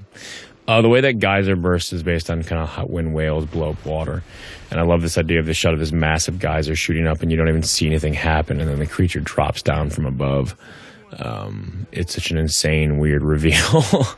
um, this is sort of the, the mother uh, skull crawler, if you will, um, or the mother MacArthur, as we called it, the Big Mac, um, as opposed to the Baby Mac. Uh, I just love Kong or Packard being trapped between these two beasts, and uh, you know there was a lot of debate about whether the the skull crawler should kill Packard or Kong should, and for me it was just always so clear that Kong needs to kill him. Like you, you have to have that moment. Like the, the, even though Kong is the hero, like he has to take him down. Die, you motherfucker! In true Sam Jackson. This scene was actually kind of my nod to Gareth Edwards' Godzilla. Like they had so many great things where they uh, they sort of take you away from the moment right right when it started. Uh, obviously, we wanted to play a very different game. You know, we wanted to show the creature right up front.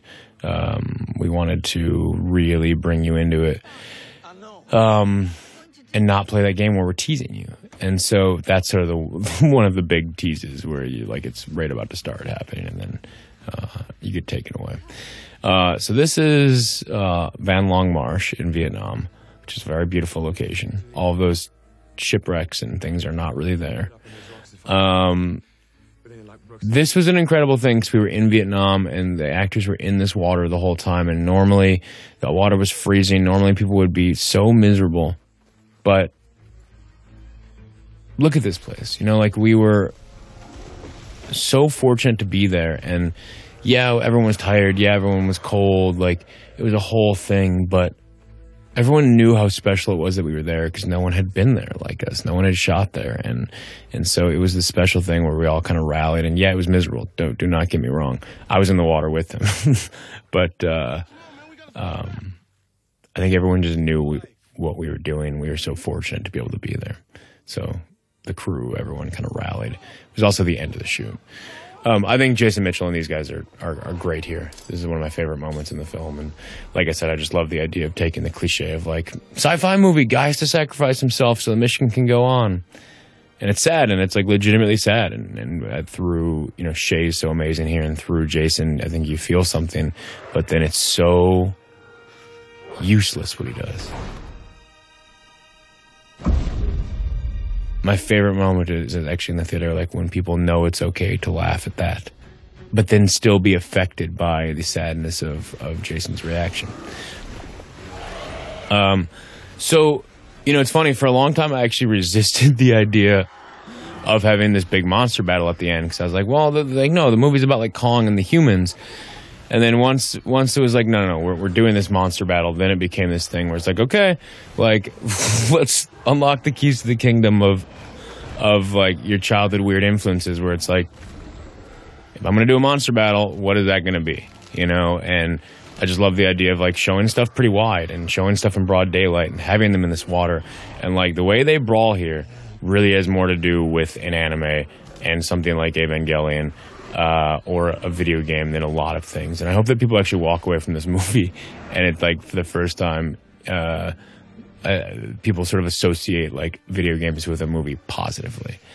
Because video game action can be the worst thing for films, but I, I think that this movie like takes a lot of influences from from that stuff in a positive way. Uh, and just like it's it's these moments where it's like you know, and this is like about trying to like also tell you something about Kong's character, like show you that he's a thinking creature, to show you that that he's uh, this is a very Dragon Ball Z thing.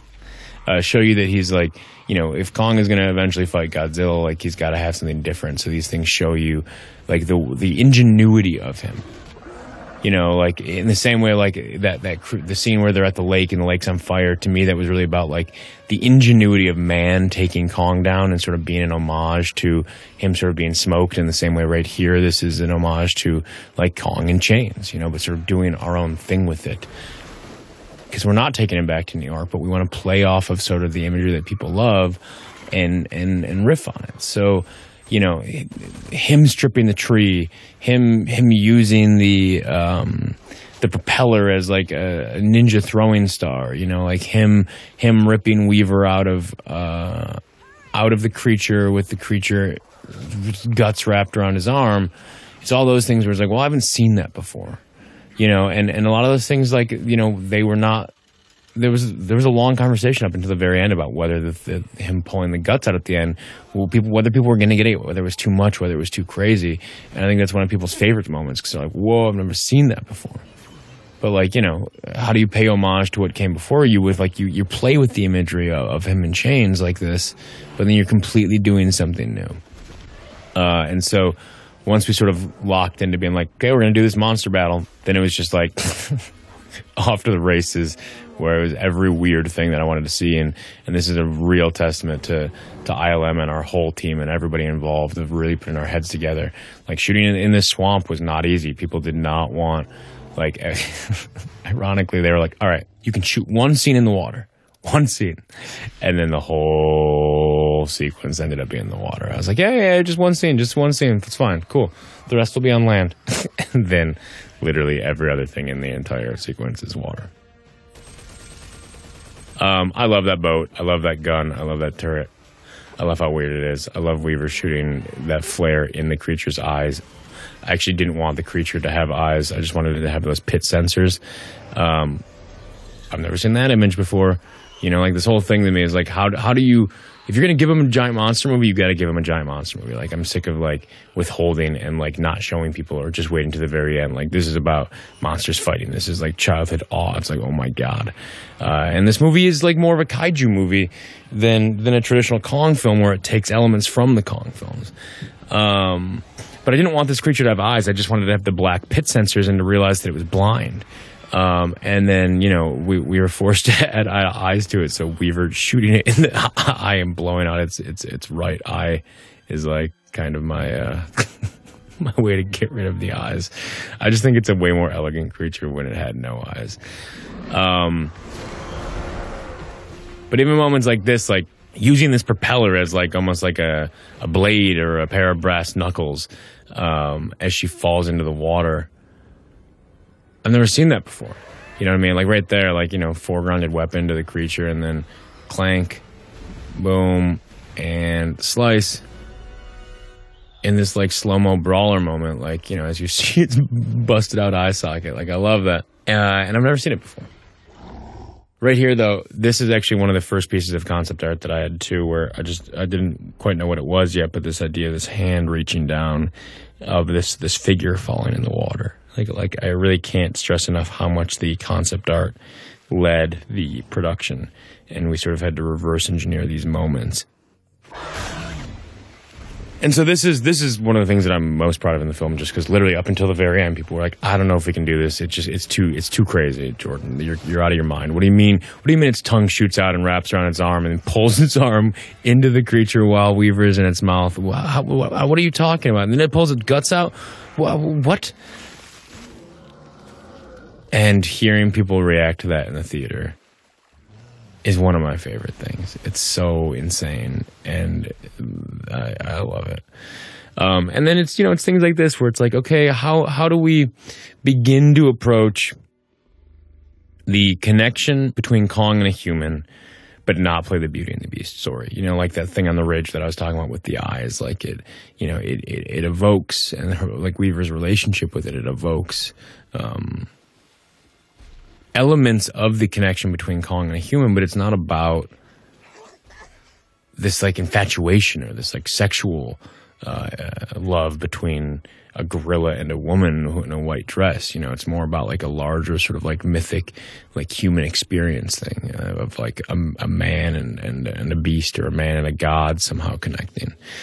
Um, I always joke like in this moment here, and as he walks away, I always feel like Kong just like survived a Shane Black movie or Die Hard or something. Like he's so beat up and tattered, and I love how his body language has changed, and I love how his demeanor has changed, and and you know now he truly sort of is this like even more this lonely king, and I love the idea that, that he's walking away, and somehow he intrinsically knows like we're just not meant to be together.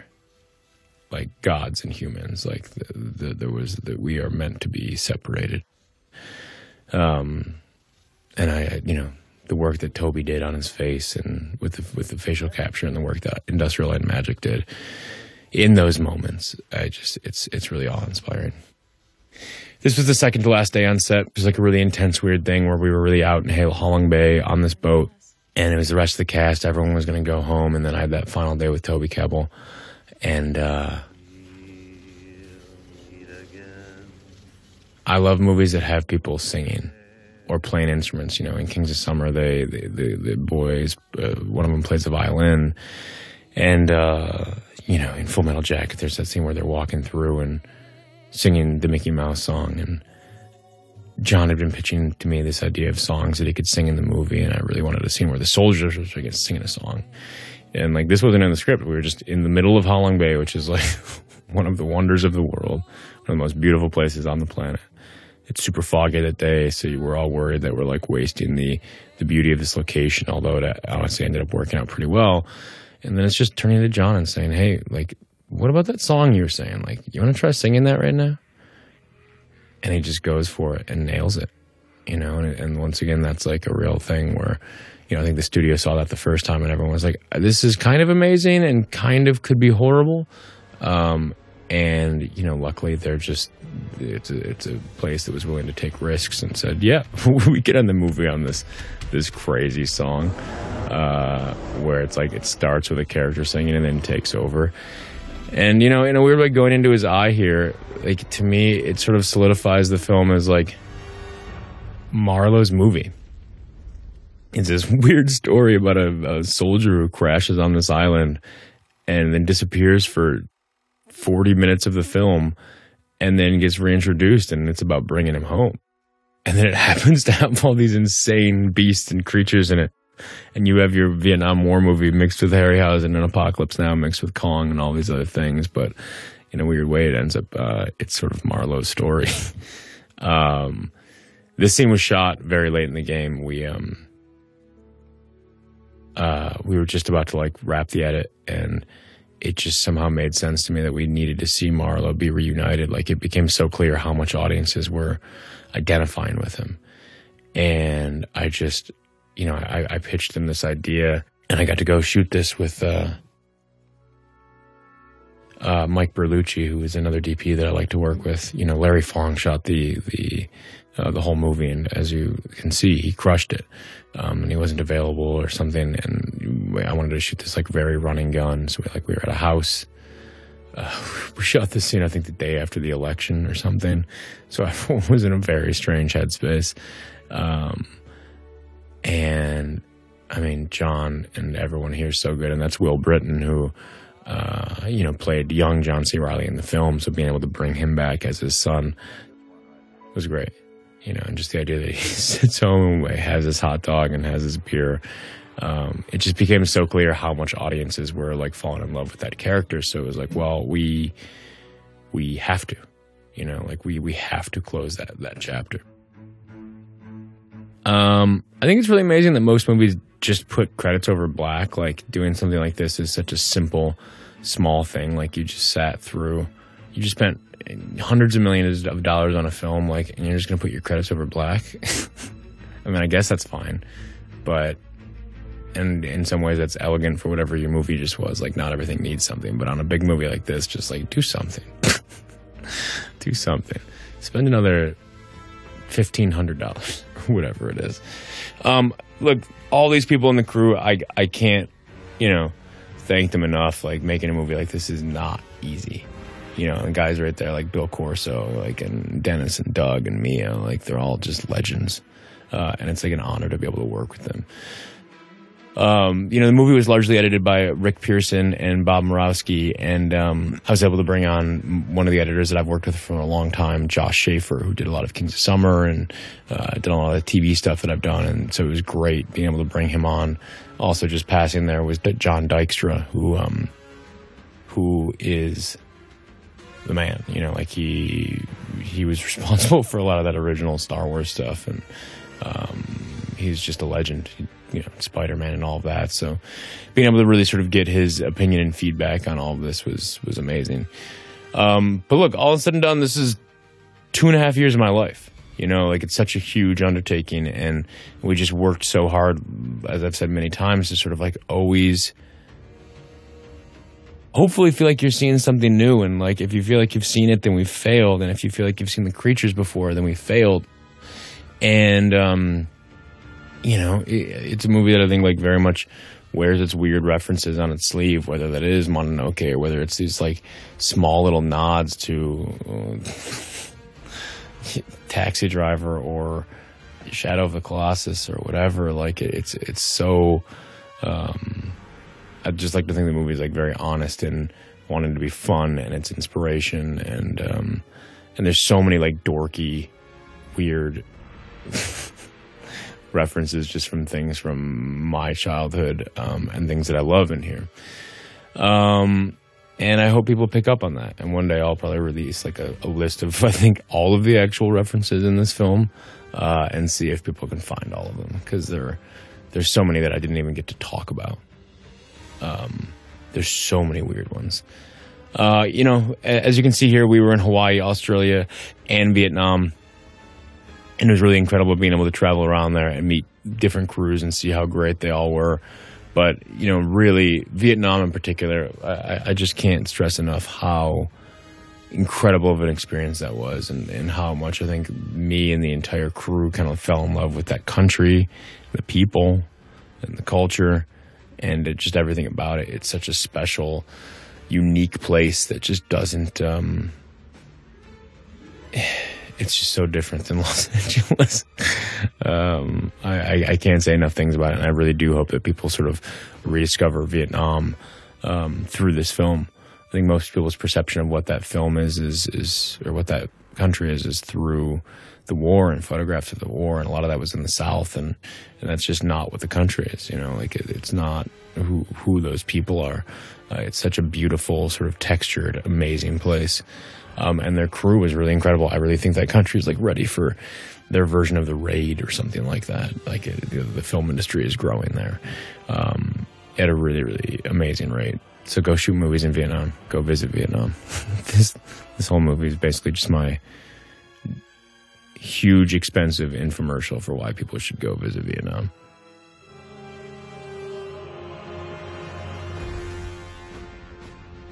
Uh, you notice a lot of Vogts in the credits. Uh, all those people are unrelated to me. Someone was like, "Oh, I saw there was a grip in the credit. There's cool uh, named uh, Vogt. It's so cool. You hired your family." I was like, "I, I am sorry. That's not my family, and they're amazing."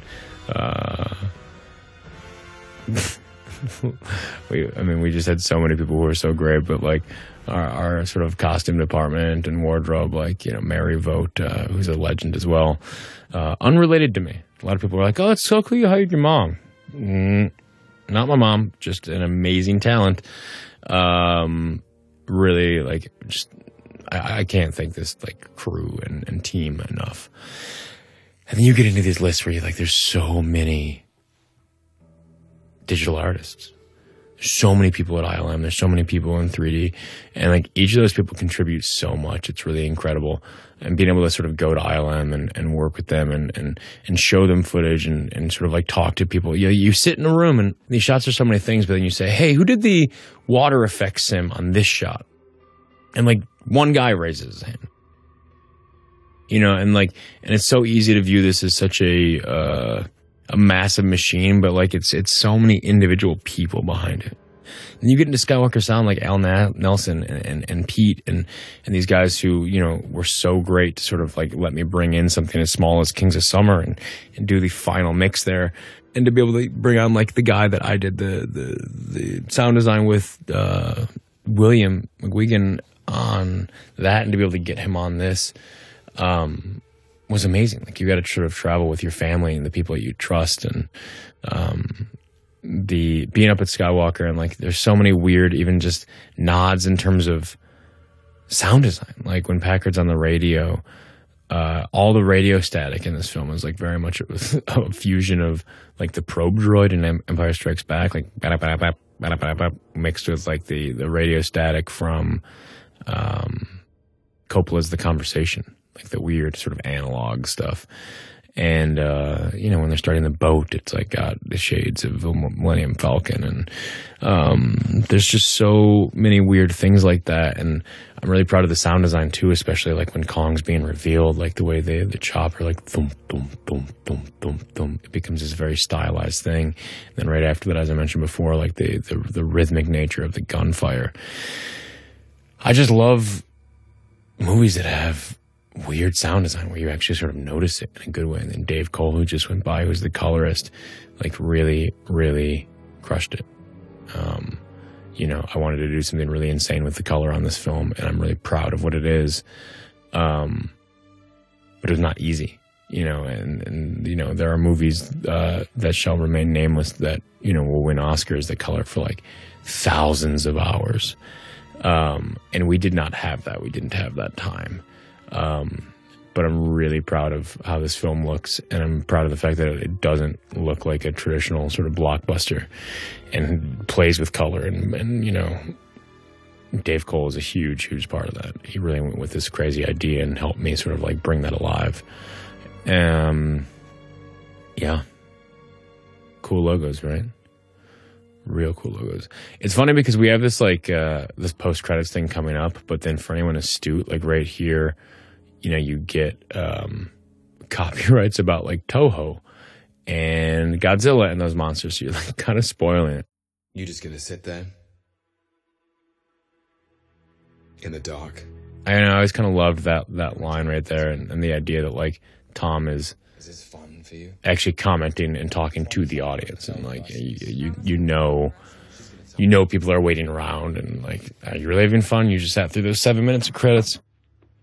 It's funny. This scene was actually taken off the movie for a long time. Um, because there was concerns that didn't fully like this space didn't fully mesh with like what Monarch was, and it's one of those classic things where like it was off the film, and and like for a long time I'd been saying, guys, people are gonna love this. People are gonna love this scene. I promise you, promise you, people are gonna love this scene. And um, then like one random person comes in who hasn't seen the movie and is like a new voice and, and watches it and like, oh my god, that's so fun! I love it. Why isn't that on the movie? And then everyone says, yeah, we should put this on the movie. And you're like, uh, yeah, it's a great idea. We should definitely put this on the movie. You guys are totally right. Um, but audiences like freak out over this. I don't. I honestly, I almost can't even explain why. Like, obviously, all this stuff is cool and it gives you this promise of this greater world. Um, but we'll see. I kind of keep joking around that the people are like, "Oh, are you gonna do a sequel?" And it's like I'm like a prequel with John C. Reilly fighting monsters with a katana and his relationship with the villagers and the uh, and the Japanese soldier. That Godzilla roar, by the way, is uh, that was Brian Janowski, my assistant's idea. He gets full credit. Someone should pay him a lot of money, and that's it.